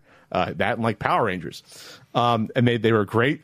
They probably uh, treated you in the same way. They ran, ran through everything, explained everything in detail. Um, the, the, the reason why we were, we're going to focus on this so closely is because we talk about cash-ins all the time with like collections. Or that th- Taito one that we talked about recently, you know, which was yeah, we'll th- we'll give you ten games you never heard of most of them, and we'll charge you like whatever three dollars a game, whatever, or two dollars a game. And it's like, well, this is garbage. Like, what's why are we buying this? What you're not telling us about this stuff? Like, this is a cash-in. Like, why are you? What are you doing to get not just us interested in this, but something that's going to last? For the next generation where you can go back and say, hey, this is like a moment in time we're showing you with this collection. Like these games mean something. This is this is why these games are important. Yeah. Um, and, and, and Digital Eclipse has done a lot of good prior collections. Their SNK collection was fantastic. So is their Street Fighter 30th anniversary. Uh, I believe uh, uh, Frank Cifaldi and my friend Brandon worked on both of those. The amount of history, documents, and depth you get out of the museum section, to me, just as important. Almost as makes the games feel secondary sometimes. And they're doing, and by the way, they're doing the Atari one we spoke about a week or yes. two ago. So let's talk about some of these uh, things that they, they showed us, though. Uh, first thing I want to talk about is the menu screen is fantastic. The menu screen is basically just a huge comic page. Sure and uh, when you're selecting the games, it floats around. Yeah, it's cute. Um, you can, uh, I think, much like the, some of their previous collections, you can switch between the Japanese and uh, yes, with a push of a button, the, the Western titles. You'll switch out the menu what versions you're playing with a different different art and everything. Yep. So one of the things that they've done though that I think is excellent that I want to talk about is in game you can press the right bumper and uh, it will pull up. Uh, a mini like one sheet strategy guide and these are awesome. These look like they're pulled right from the pages of Nintendo Power. They've got same style. They've got some original art. They had some original artists draw new new art just for those pages. Mm-hmm. And each one gives you like just some tips and tricks for each game. What's really cool is you can click on you can click on some of the the tips and tricks as you as you scroll through, and it will actually show you an animated video um, yes. showing you how to pull it off yeah, and Chris, what to do. Chris showed up one of the famous ones from the NES Ninja Turtles. With you know the the uh, Donatello bow trick with Rocksteady. Oh yeah, sure. You know, so like stuff like that. You, you, you, it's like you're reading Nintendo Power, but then you can click on it. Whoop, video example comes up. Pretty pretty cool stuff. Um, for some of these, they some of them have more than others. Uh, one of the most incredible ones to me is uh, Teenage Mutant Ninja Turtles three for the Game Boy. Um, fantastic game. Unfortunately, it's pretty expensive now. Everyone's going to get a chance to play it. It's a Ninja Turtles, and I'm surprised it's not more popular or more talked about because it's a Ninja Turtles Metroidvania. I mean, which is an awesome idea. Uh, you can, you know, it's it's mazes and, and, maps, and you go around, and there's different bosses throughout. Um, you know, like Dirtbag, I believe, is one of them, uh, and you can get different turtles. Mm-hmm. And they have a full map as part of the strategy guide. That's pretty cool. And I don't know if he showed you this. One of the neat things was is it's something that never people would never know, but just like little things that developers would put in. There's a vertical section of rooms on the right side of the map, and the way the layout of the rooms is done, it actually spells T M N T. Which, which game was this again? This is uh, Radical Rescue, the third Game Boy Teenage Mutant Oh, I didn't Ninja know that. Turtles That's pretty cool. Yeah, it's awesome. Well, no one knew until they were putting the map together because Who would know that? Yeah. literally who How would you fucking know that? Yeah. Yeah. it's just like this little Easter egg that's uh, that that's that's fucking awesome. Uh, real, real quick, we, we we glossed over the games. These are thir- the 13 80s and 90s main, we'll say main Ninja Turtles games that you get, and you get uh, the arcade, Super Nintendo, and Genesis versions uh, of, of some of them. Um, you get multiplayer on a few games. You get multiplayer. you get multiplayer on all of, uh, well all the ones that have it. You don't get online multiplayer Excuse me, for all me, games. Yes, you get online multiplayer for the arcade Turtles in Time uh, original arcade, and then you get it for the Super Nintendo Tournament Fighters. Yep. they chose that one to be. And it's funny because they said like, "Hey, well, I made a joke. You get into Evos, yeah, you get in the fighting game community. If you have good net code, maybe people can get into it and play it." Yeah, and uh, I mean that is the one that I I love the Sega one. It's not great, but it's got really really good art. But uh, they are two entirely different games. Sure. Um, and and you don't obviously need the Super Nintendo one online if you have the arcade one. You don't need both. Oh, you mean for the For- for Turtles Time. Turtles in Time, right? for Turtles in Time. That's what I mean. Um, I just I just want to play the original. Like, um, so you get a good selection. You get the artwork on the side. Yes, you can do f- four three or I don't know who in the world would want to do a widescreen version of games that weren't designed to be widescreen, but you can do that. A, a pox on you if you like that. I believe there's some also filters uh, on this for the screen you can do. On top of that, uh, what else is there? Yeah, the, well, the filter. So Well- some filters. Okay, so soundtracks, press releases, boxes, and manual scans are going to be in there. They, they they literally bought new uh, for some of them bought new boxes and they flattened them out to do good scans of. You can see all the all the sides of them at once by doing that, and, and full manual scans is nice. Um, something that was pointed out, and I talked to Chris about uh, that morning. Uh, that was something that was announced online. Was they are doing uh, an interesting, like floating translation sheet for all of the documents. Yeah, so there's a lot of design docs from the well, like like for example the one that Chris showed me, maybe showed you one- the same one or a different one. Uh, you know, like the giant the giant mouser in the in the first. I, I did game. not see that, but I love I love the so- Mouser. Mouser and- is my favorite so like there- enemy. So there's like the original sketchings. nice. that the designers did over like in Japan, and it's like, oh, okay, what is what is what? What's going to be here?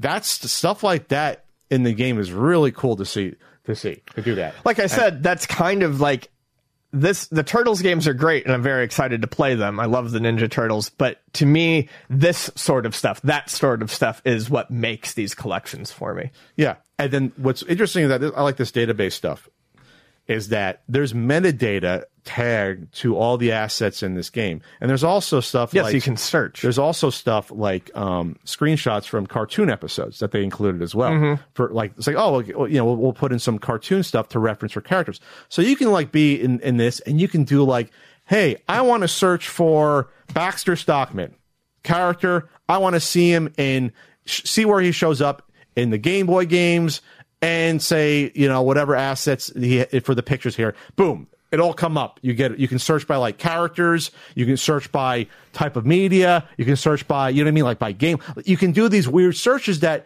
would enable you to to find. I, I said this to him. We talked about it like. This was necessary because there's going to be so much content. You won't be able to just r- r- like randomly scroll through and find it.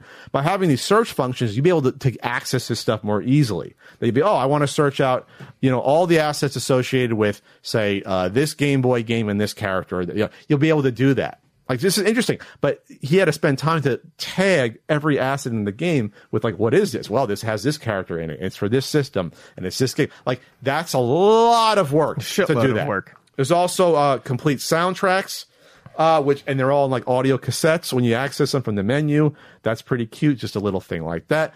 Press releases for games, original press releases that like you know probably from the you know the Konami vaults. Some of this stuff that, that you haven't seen this stuff in forever that they that they scanned. they know how to dig deep over uh, at um, digital eclipse Um, and here's the one that I think is really nice that you don't. I don't think I've seen this before in other uh, games. Other games will have like you know fast forward and rewind, what have you. That's like you know emulator features. This is they they put in a tool assisted non hit walkthroughs for the games. Not not like super perfect speed, just like you know, like a like a, a skill player going through. Yep. So you can be like, okay, I want to play, uh, I want to play the Ninja arcade game. I want to get to the third level. You can you can watch it in real time, go through. Then okay, I want to pick it up right here and start playing it. I don't think it's the first time it's been done, but I think the prior time I did see it done was on a previous digital eclipse. Okay, I it think, was? I think maybe the Mega Man or they've done something like that before. It's really, really fucking cool though. Because you can just walk, watch a playthrough. And then yeah, learn just- from it and then stop Yes. and try yourself on. Now you can't go back Try and forth because obviously if it's tool assisted, it'll screw it up. But Right. like the fact that you can do that, I think is cool. Let me look up the Mega Man one. I don't know if that. that's right, but I, I'm fairly certain they've done something like that where you can jump in at any time before. Maybe Mega Man. Um, so, so what's important, I think, is that we're we're seeing a new standard established Yes. for how these should be. Uh, with like like the Atari one having all the interviews, and they're probably gonna have design docs and stuff, and and, and new games. These three by them: SNK 40th anniversary, Street Fighter 30th anniversary, and um, uh, Teenage Mutant Ninja Turtles Cowabunga collection. And I have all the faith that the Atari collection is going to follow suit. Yes, I don't see why. and Unfortunately, I mean, obviously the SNK one isn't as popular, so it didn't get the buzz that these other ones have. No, but it's that it was Uh, the but first yeah. one they did that went like deep, deep, deep. Oh yeah, we're talking about they got gotten these games I had never heard of. They were traveling. They were Yeah. they were going to Japan and going, you know, traveling five hours by train to like look at a board and picture it and shit Sure. Um, like that. So yeah, nuts. so I hope that they the other companies follow suit. Uh, I was funny. Andre was like, Can we, "When are we gonna get that uh, that uh, Tiny Toons uh, collection?" Like he loves Tiny Toons. I do like the games. I love the Tiny Toons games. He, he rattled off. There was like, there was like the several uh, Tiny Two games, Tiny Toons game. I'm like, yeah. He said he said you can throw the Animaniacs, and I'm like, I guess you can. There wasn't a lot of Anim- Animaniacs games. There was a few, but I mean, like you could You probably do the that. Spielberg collection, I guess. Yeah. Yeah, I, I was saying, no, don't hold your breath. But people, some people like Tiny Toons. Um, Genuinely good games almost across the board, Tiny Toons. Yeah, I, I I will get this. I will get the Atari one. I never got the SNK one, but now I'm thinking about it. I should probably support it and get that one. And um, yeah, it's almost like again we didn't really talk about the games because the games are the games. You can play the games. Right, we all know the ways. games. We all know the games. Yes, yes, we're going to add online to a few. There's games. good ones, not so good ones, great ones, and it's going to be a lot of fun. But I really like just wanted Yeah. to talk about the whole package and how much care was put into it. Yeah, but but even like you'll we'll still discover games come up like an advertisement.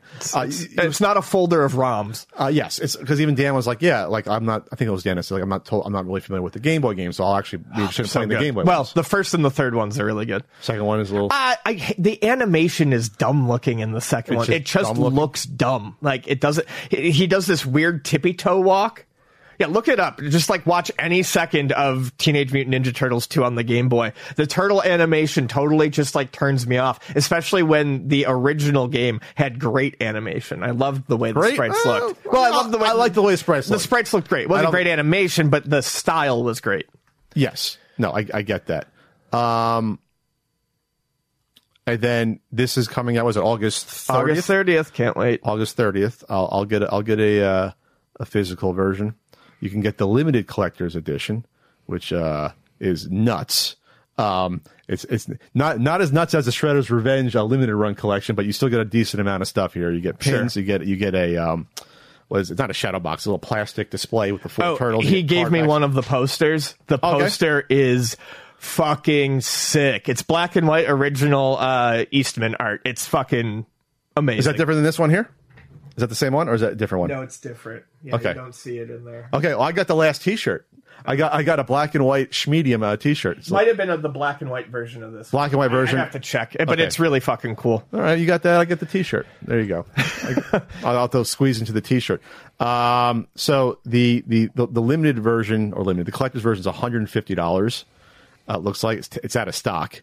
Uh, I'll probably just settle for the regular physical version. I'm fine with the regular I'll just- physical version myself. Hey, you don't have to worry. You don't, you don't have to worry about DLC. That uh, was a joke. We're joking. It's like there'll be any DLC added. You're good. You're good to go. No, I mean, there's lit- like unlike Everything. other collections where it's like, oh, you could have maybe put this No. in or something. No, there, there's nothing that needs to be added. Uh, we should probably run down what games are in this again because that's one thing we didn't say. Uh, where's the list of games you got here? You got uh, Turtles Arcade, uh, Turtles in Time Arcade, uh, NES one, two, and three. Tournament Fighters on NES for the two people that want to play that version. Uh, you get Turtles in Time, Super Nintendo, Tournament Fighters, Super Nintendo, Hyperstone Heist, Genesis, Tournament Fighters, Genesis, and you get the three All Game three Boy Game games. Boy games. So you get that nice, nice, good run based on the first cartoon. Yep. You know, basically, you get that the, the golden the golden age. I've been revisiting uh, Hyperstone Heist, um, and I think it's it's great. Uh, I didn't love it as a kid because it's shorter, but it's just like a re- it. it's a really nice compact experience with great like 16-bit Genesis art.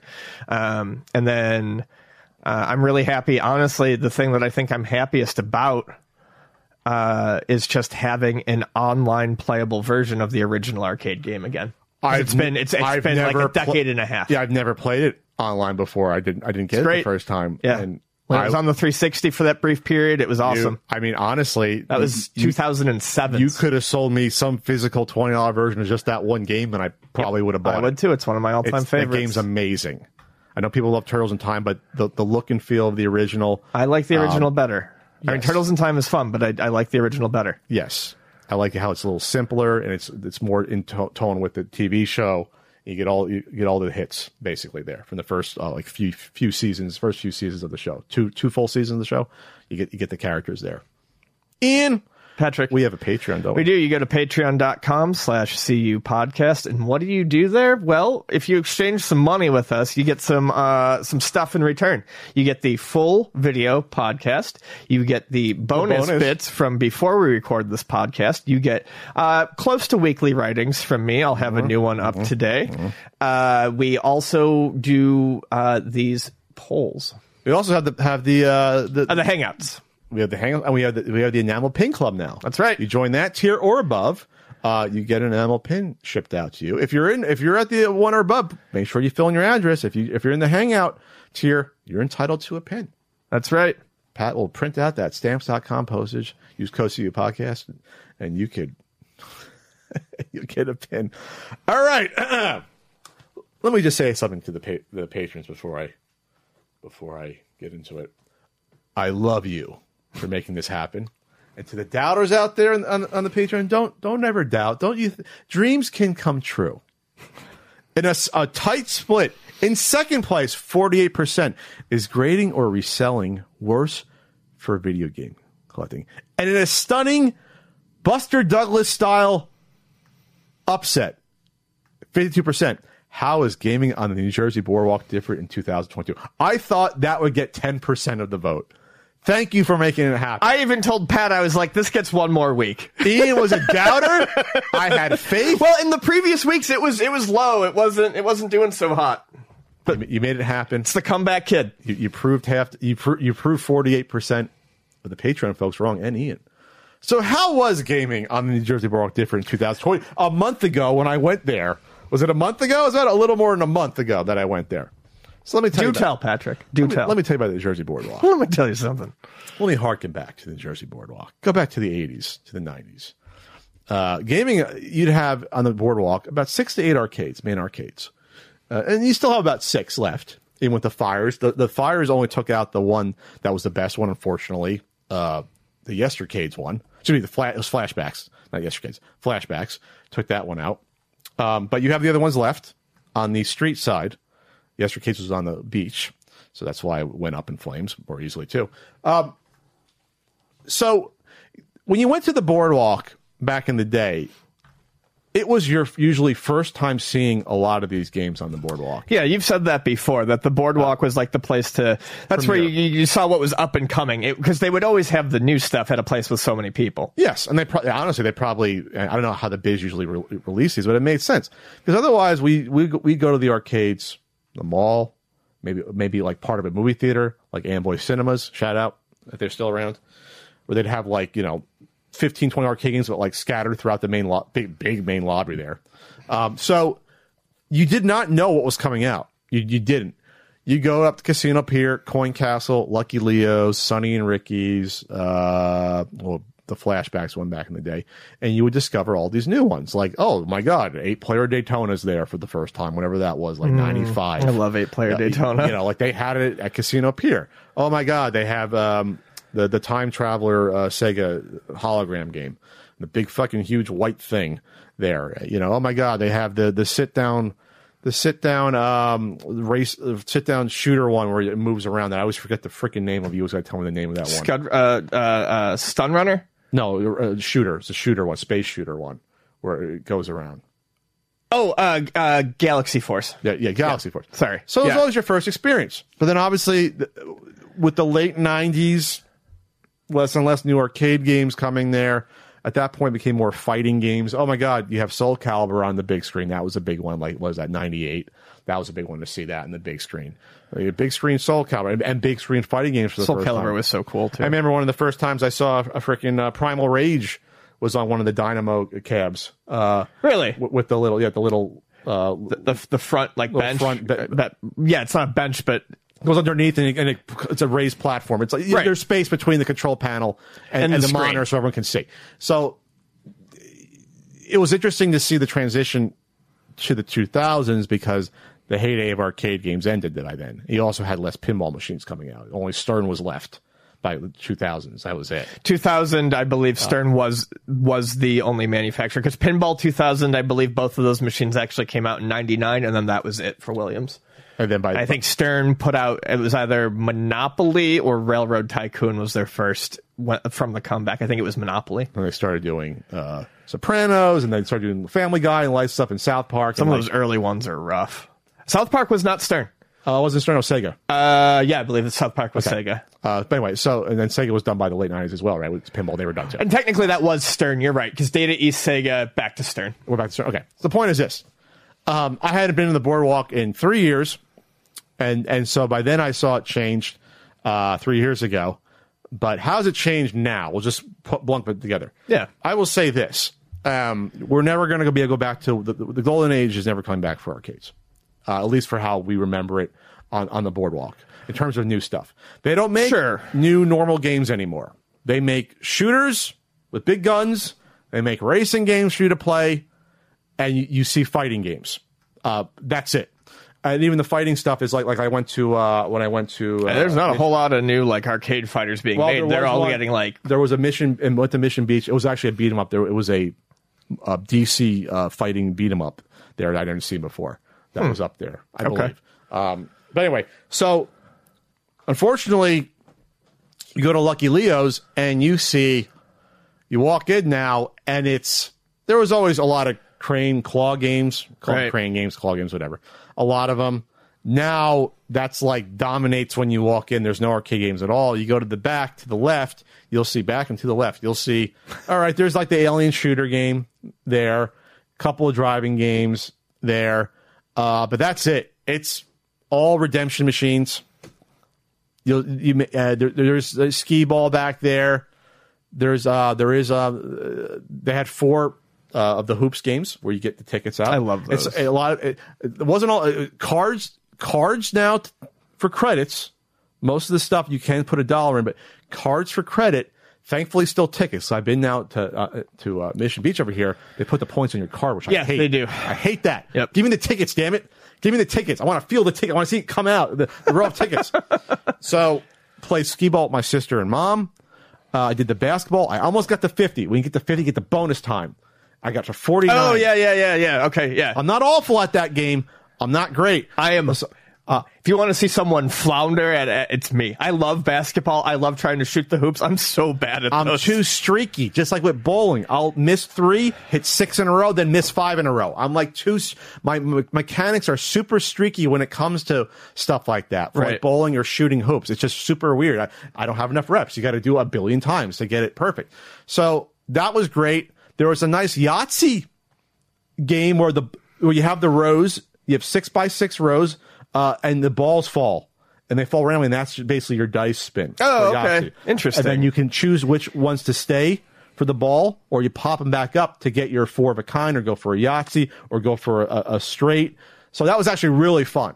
Interesting. My sister pulled up to one, and someone had left like ten dollars worth of credits in. I put in, I swiped a, a credit for her. I was, I was, I was uh, big cash pat that day, uh, buying everyone's credits. Big money, big money. And so she kept playing. I played and was done in a minute. She was playing for ten minutes. I'm looking like, what the hell was? And she got a ton of. co- She kept getting like uh, three and four of a kinds easily, and straights were straights were easy in the machine. The problem was was the ones and sixes were on the right, so you're far less likely for the ball to bounce to those rows to get the ones and the sixes. Right. That was the problem. To get to get to those two rows. Yeah, those would be harder to. Yeah, Yeah, it's could- I basically could it's basically it's, it's a six by six layout. yeah. because so six, everything's six, everything's more fi- is likely it- to land in the middle. Is it five dice in Yahtzee? Or Five six? dice. So it's six So by five. five. You have a row for each number, and then you have five, five dice. That It's makes sense. rolls. So you can you can hold it for a second. You got you got a second, you know, throw. You get two throws.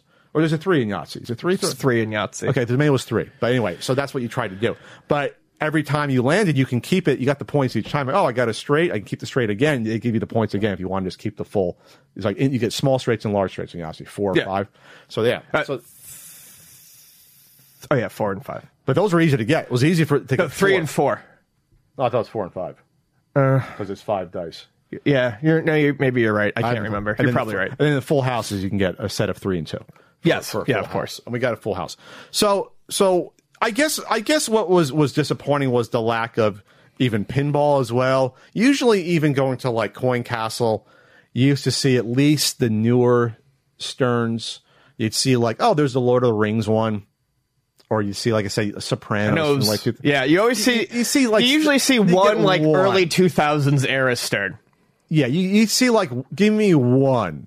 Not like back in the day, you go to Casino Pier and you get like a hodgepodge of ones from over the past 10 years. Oh, uh, there's um, my favorite. There's Baywatch next to Royal Rumble. That is next, such a ramp heavy machine. next to next to Dirty Harry they had, and then they'll maybe have a newer one. Maybe they'll have one earlier from the from like the mid to early '80s. You know, like there would be like a decent mix. That's not there anymore. Like you can the pinball's gone. It was maybe still there three years ago. No more pinball in the Jersey Boardwalk. I'm sorry to say. Like that's kind of it was kind of not depressing, but unless I missed one, I, I think I, I didn't go to one in the North Seaside Heights. Uh, that arcade I don't think was an was open when I went there, but that was gone. Um, I'll just say this about the claw games train games. They ain't skill no more. At one point they were skill. I can come by come back with four or five in a day. Now it's all about well, you can pick something up. You ain't carrying it over. Like it's they're rigged now. More than I, I can honestly say that there was a point where certain ones were totally skilled. I think there's a point where, uh, well, I don't think I'm not saying on the Jersey now. Boardwalk there is, but I know there's plenty that are still skill based elsewhere. It used to be that it didn't matter how many coins you put in. It was all you had the same chance, one person versus the Sure. next of getting it. Yep. They had the two different main types. Maybe they had three, three models. They had the the bigger bigger claw that were could pick up bigger things and it was free, go left and right. They had the uh, smaller version of claws, which were not as easy to get those. Then you had the hit a button and goes up, hit a button and it goes right, and it stops. You hit it twice. It Yeah. goes up, Yeah. over, and you pick it up. They had that version stand up as well as looking overhead. I love the tabletop ones. Those were usually the ones where they went up and to the right. Oh, you ever yeah, see those were They're, like a Yep. little bigger. Mm-hmm. Those are totally gone. Right? Maybe 'cause they took up too much space. I loved those because they were harder to get, but I think the the claw was reliable if you could zero in. But they made it hard because like you couldn't stop it. It was just up and then to the right. Um, so I played a couple of machines there. It was a wizard machine, where like it's like thirty types of wizards. They're kind of cute. I, I won one finally. I picked up a wizard. It was like I think uh, five plays. It was like five plays for three dollars or five for five dollars. I put the five in. I picked up a wizard every time. I, I hooked him. I'm a good player. Pick him up, and then either when it got to the top, it would drop it, or it'd move like six inches and drop it. Back in the day, if it moved six inches once you had a top, you were good. You were good. Like you, you got it. You were good to go. Am I boring you, Ian? No. um, you're good to go. It would drop it, you'd win it. I think the new machines have a have they know how much money's in for the from the last win, and so if you just won one, it loosens it up. Well, it's probably a time thing. I would yeah. bet it's similar to um, the the the replay score on a pinball machine. It starts low. Mm-hmm.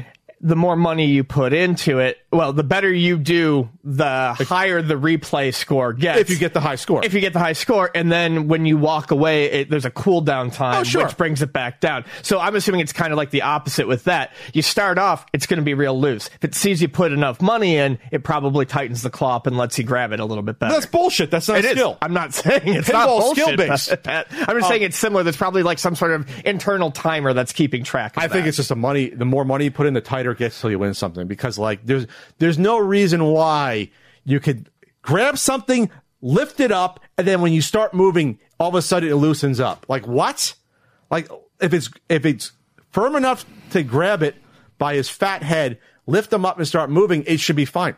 So the other the one I got really pissed at though was there was one with uh, it was a bigger one with these really cute bigger sloths.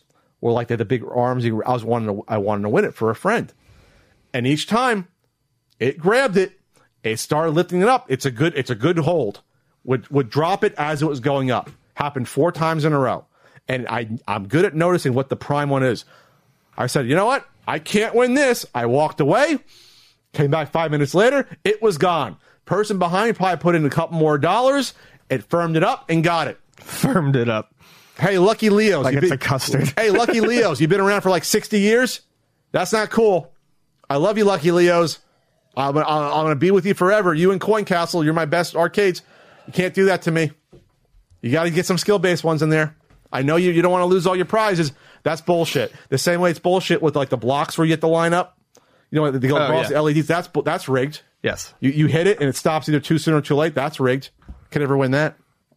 Do you have any questions Ian, about this stuff? I saw, you know, like it- mostly redemption, uh, and, and the and the claw games. That that's where you're at. It's like 95. percent They are getting more. They are getting more varied though with the redemption games. Like the Yahtzee one, I didn't see before. Like Sure. back.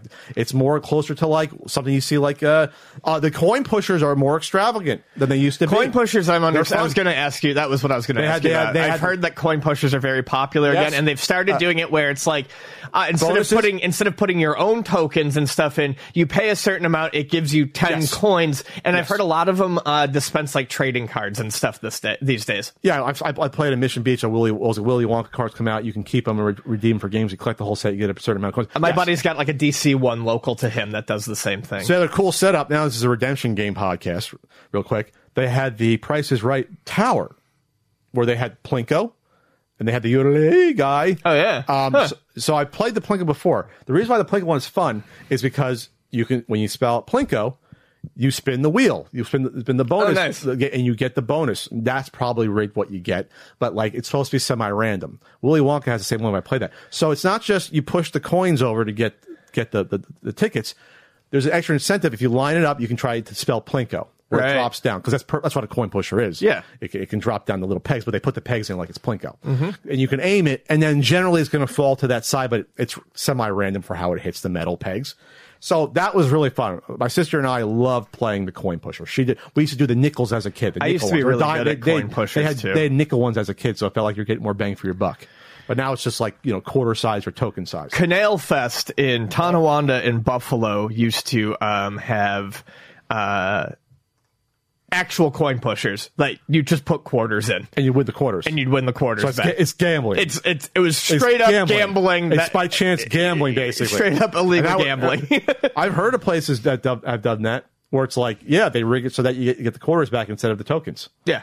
I guess it's a little thing you hit where the or you, it it goes to like the sl- output slot, you know, basically. Oh no! Literally, all that's in there is quarters. It's just quarters, and you put quarters in, and it pushes quarters. Oh no, I, but that's how they used to be. I'm talking Oh, yeah. tell you, on the Seaside Heights Boardwalk, it used to be quarters and nickels, but you didn't get them back. You got tickets. Oh right, okay, gotcha. You're still putting your own quarters. No, and th- these ones you literally got the quarters that Yes. fell Well, I'm saying back. they're probably the same sort of machines, but they they rig Yes. so that you get them back. Yeah, it. that's not. Um, I I would honestly I would love to play that because I could tell when one's ready to bust and, Yeah. and sort of target it. Yep, that's what I did. But you're they're still they know they know the payoff's never going to be as good. Obviously, it's like playing slots. You're going to get ninety cents back for the dollar. Yeah. On the coin pushers, probably less than that. It's probably like seventy five cents. Now I remember walking up to one. There was a big stack of coins, and I put like I, I took like five dollars worth of quarters, and I ended up making like thirty back. And I was like, we That- never yes. need to do this again. Yep, and you ruined it for the next people. Yep. That's basically how the slot machines work. Yep. It's, it's, it's a payout thing. Well, that was fun, Ian. That was fun. That was fun. a good we should time. just do a redemption, redemption game podcast. I can do that. I'm looking up coin pushers. Uh, we, we have uh, voicemails, Ian. We do. Go to anchor.fm slash see podcast. You go, you leave us a voicemail. Uh, try to keep it short and sweet, and I'll love you forever.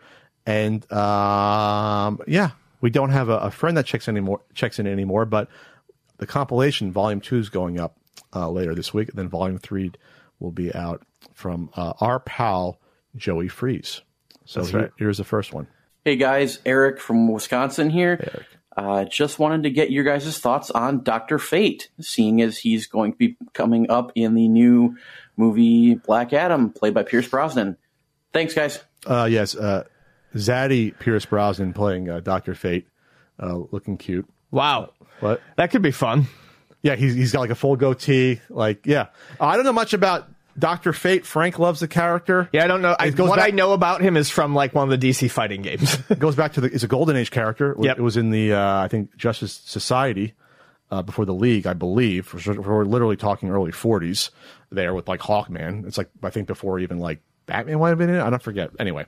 Uh, I think uh, Hawkman's in uh, in Black Adam as well. There's an interesting sort of cast with that. There's- I, I'm looking forward to the Black Adam movie a little bit. I, I, I mean, I'll go see it. I think The Rock is a fun actor. He does his part well. It's like him and Cena. It's like these guys are, might be the new action guys, even though they're both Yeah. getting, getting up there. There's no like, there's no like action star under like 45 that's like established. It's kind of like weird. Yeah, you're right. Jason Statham's like over 50. Yep. Uh, there's no one that's come in like filled in that in when you think about that. Yeah, I It's really weird. right. We need some youngins. We, I, oh, I'm almost 45. Uh, yeah, I don't know much about Dr. Fate though. Yeah, Frank loves him. Frank's like, yeah, find me some Dr. Fate. I'm like, yeah, Frank, I'm to do your, be your personal shopper. I used to personal shop for Frank every year, look at the trade paperbacks for his stuff. Find him like the, he like, he wanted the pre Robin Batman, that first like year and a half. And I had to find him those and, you know, and, and stuff like that. But it's like this year, the, first of all, there weren't a lot of trade paperbacks, but I'm not spending three hours looking for stuff where like No. Andre and Dan would be like, come on, let's get going. They're too nice to say that, but they'd be thinking that. Hey, it's Toy. I've really been Toy. digging Ian's horror portions of the podcast. You guys should talk about Return of the Living Dead, one of my favorites. I watched it In two Kentucky, nights ago. two clerks at a medical supply company accidentally break a canister open that contains a strange gas. So the gas good. causes a refrigerated corpse to spring to life. They dismember the corpse and try to burn the remains with the help of a neo-Nazi mortician. I'm not kidding. The smoke causes acid rain to fall back down on a cemetery where a punk nudist and her right. friends Okay. are partying. Okay. Before you can say, wow, Kentucky sure sounds more exciting than I remember, hundreds of dead people are leaping out of the graves ready to party. It was written and directed by Dan O'Bannon, the guy who wrote Alien. I would love to hear your thoughts. Thank you. Well, you just gave the, the whole the whole plot synopsis, but I've seen parts of it on TV. I remember now. I remember the I remember the the, the punk concert part of it.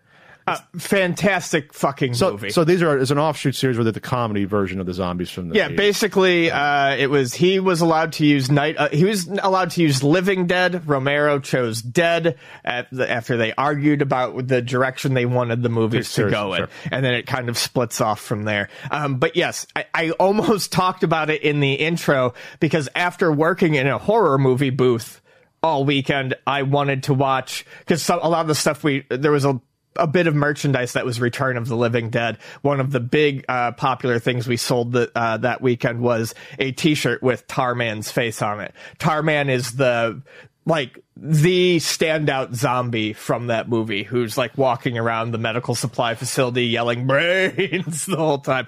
Uh, yeah, fucking great movie. And the it out. sequel is good too. The sequel is good too. After that, uh, you can ignore it.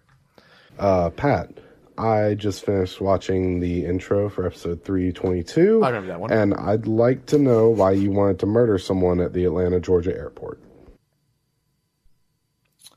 Does he, Oh. does he want to tell a story? I should tell it. Honk honk. Okay. Pat sneezed um, in a bathroom and the janitor made fun of him.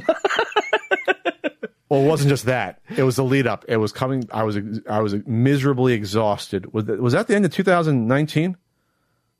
Well, yeah, yeah. Because I didn't go to that many conventions last year. It, was, it must have been three years ago. yeah, I guess. Uh, I think it was coming back from Syracuse. Syracuse is a rough flight.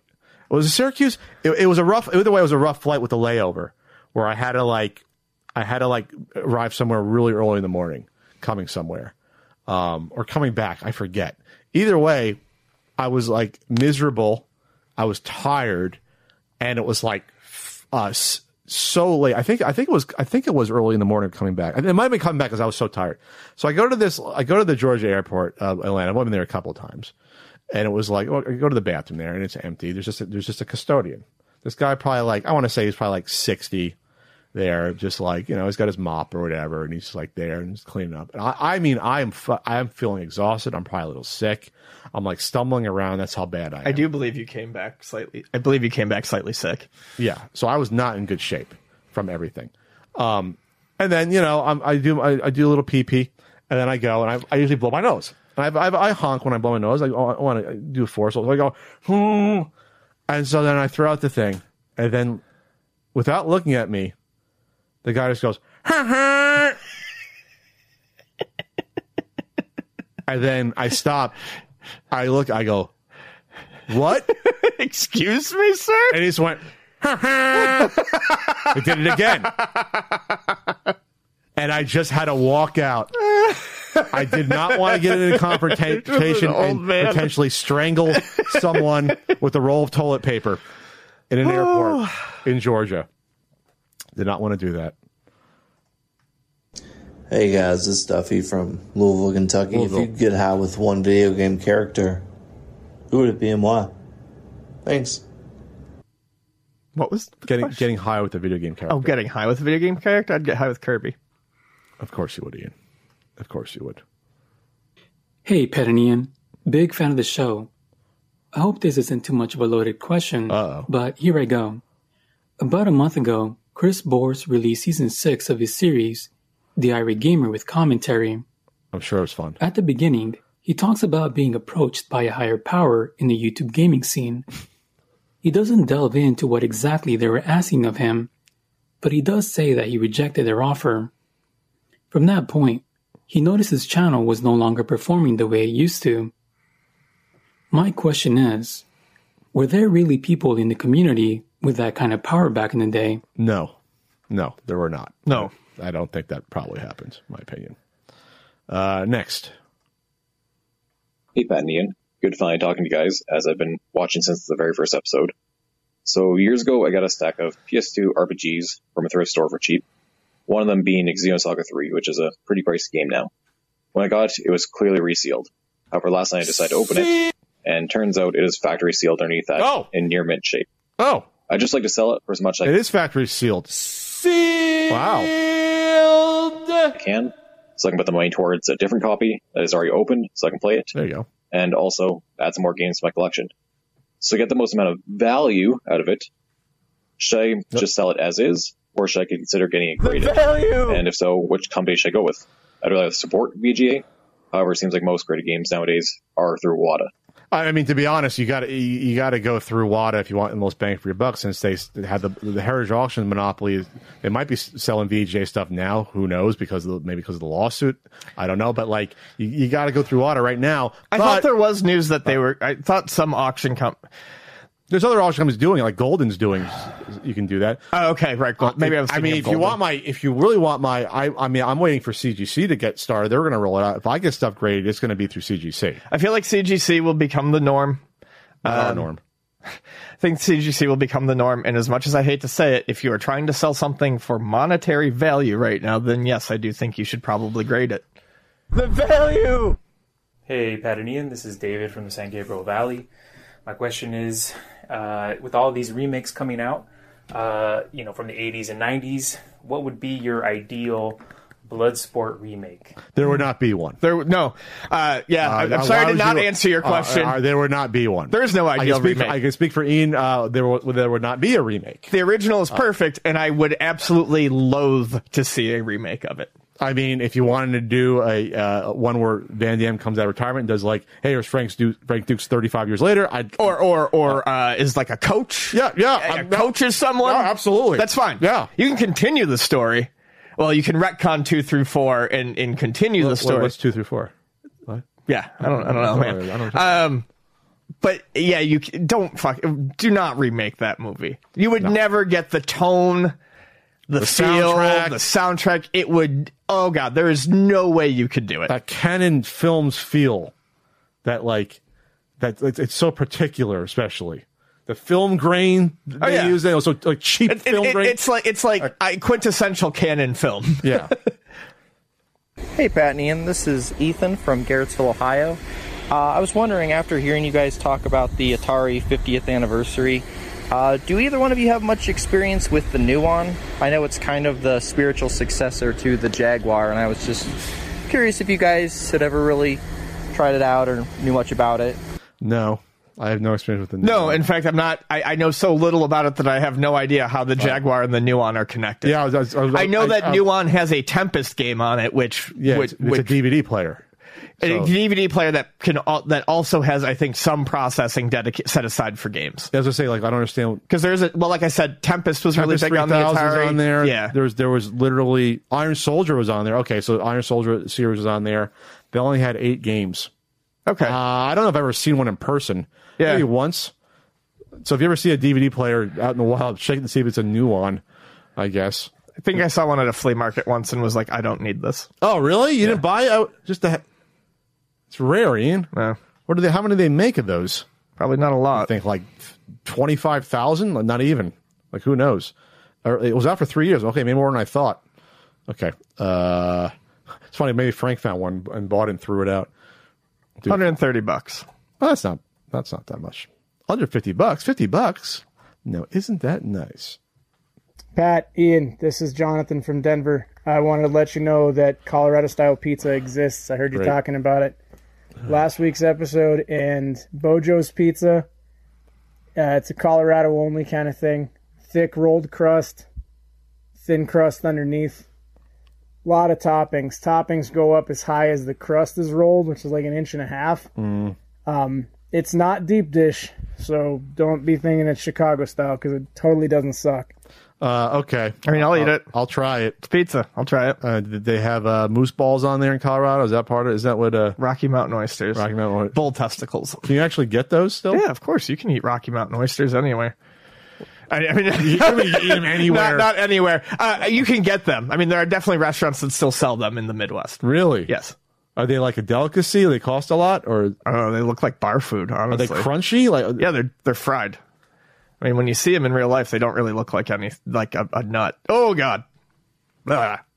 testicles, raw testicles. who was the, so is a joke? Who who was the first person cited? That's what I want to try. They're, they're deep fried at least. Oh yeah, they're deep fried, You think, sliced and deep fried. you think they're chewy or are they like hard and crunchy? I don't know if I think about this anymore. Yeah, I'm over My it. mouth is kind of watering thinking about it. I'm not gonna lie, I'm like kind of oh, you dip it in some deep fried and crunchy is you know that you gets, dip that it in gets some my hu- motor you dip it in some honey mustard. You know, you can, you can, you mask the taste of anything. I would probably try one, but I'm not like going out of my way to do it. okay, try, do a couple more here. Greetings and salutations. Uh, okay, This is Eric, formerly from East Amherst, New York. okay. I am requesting some advice. I have a collection of about 30 to 40 vintage PCs from XTs up to P4s, as well as peripherals and software in a storage unit, and I want to clear out the storage unit since the monthly fees have more than doubled. How would you recommend safely selling off a collection directly out of a storage unit, or would you at all? I have no idea. Thanks, guys. I, I mean, like you're talking bulky PC towers that are tough to move. I don't. I have no advice. I, you have to find like a computer collecting group on Facebook. Someone want to come in person and pick it up. Um, Yeah, wish I That's- could help you, but I, I've got really no advice on that. that's a tough one. Bulky stuff. Like, you know, the PCs weigh like 20, 30 pounds. Stuff. Hey, Pat, it's Daryl from Buffalo again. Time to ask that really hard question. What do you prefer more, the NES or the Super NES? All right, guys, have a good day. Hope to see you soon. We spoke about this before. Uh, As as a as a curiosity and a more interesting library, the NES is a far more interesting library. The NES is the winner for me. Yeah, for that reason. because there's so much weird, kooky stuff on it. People throwing shit at the wall and seeing what sticks. Not even, not even on just the unlicensed. Unlicensed, obviously, but there's even licensed Oh, stuff that's weird. as plenty, plenty of licensed stuff that's weird. Uh, yeah, I'm not. I'm. I'm not even thinking unlicensed. And of course, when you go unlicensed, it gets crazy too. And the Super Nintendo, obviously, the average game is a lot better.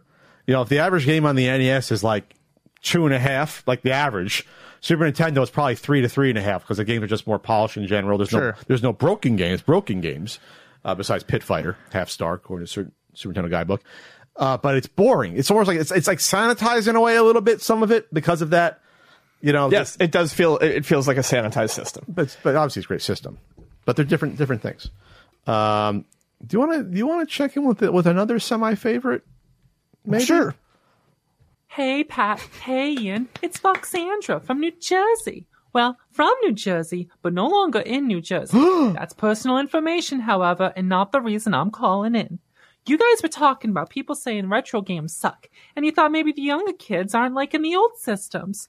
From what I have heard from Zoomer colleagues of mine, apparently there's a lot of Zoomers all about the retro games, and in some circles, it's cool to be into them.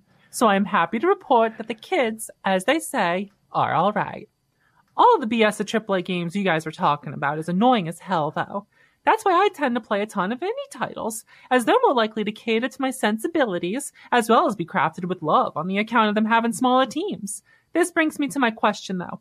Is it just me, or do some retro-inspired games look weird because the sprites are the same as they were in 4x3 games, but with the screens being 16x9, they look all odd?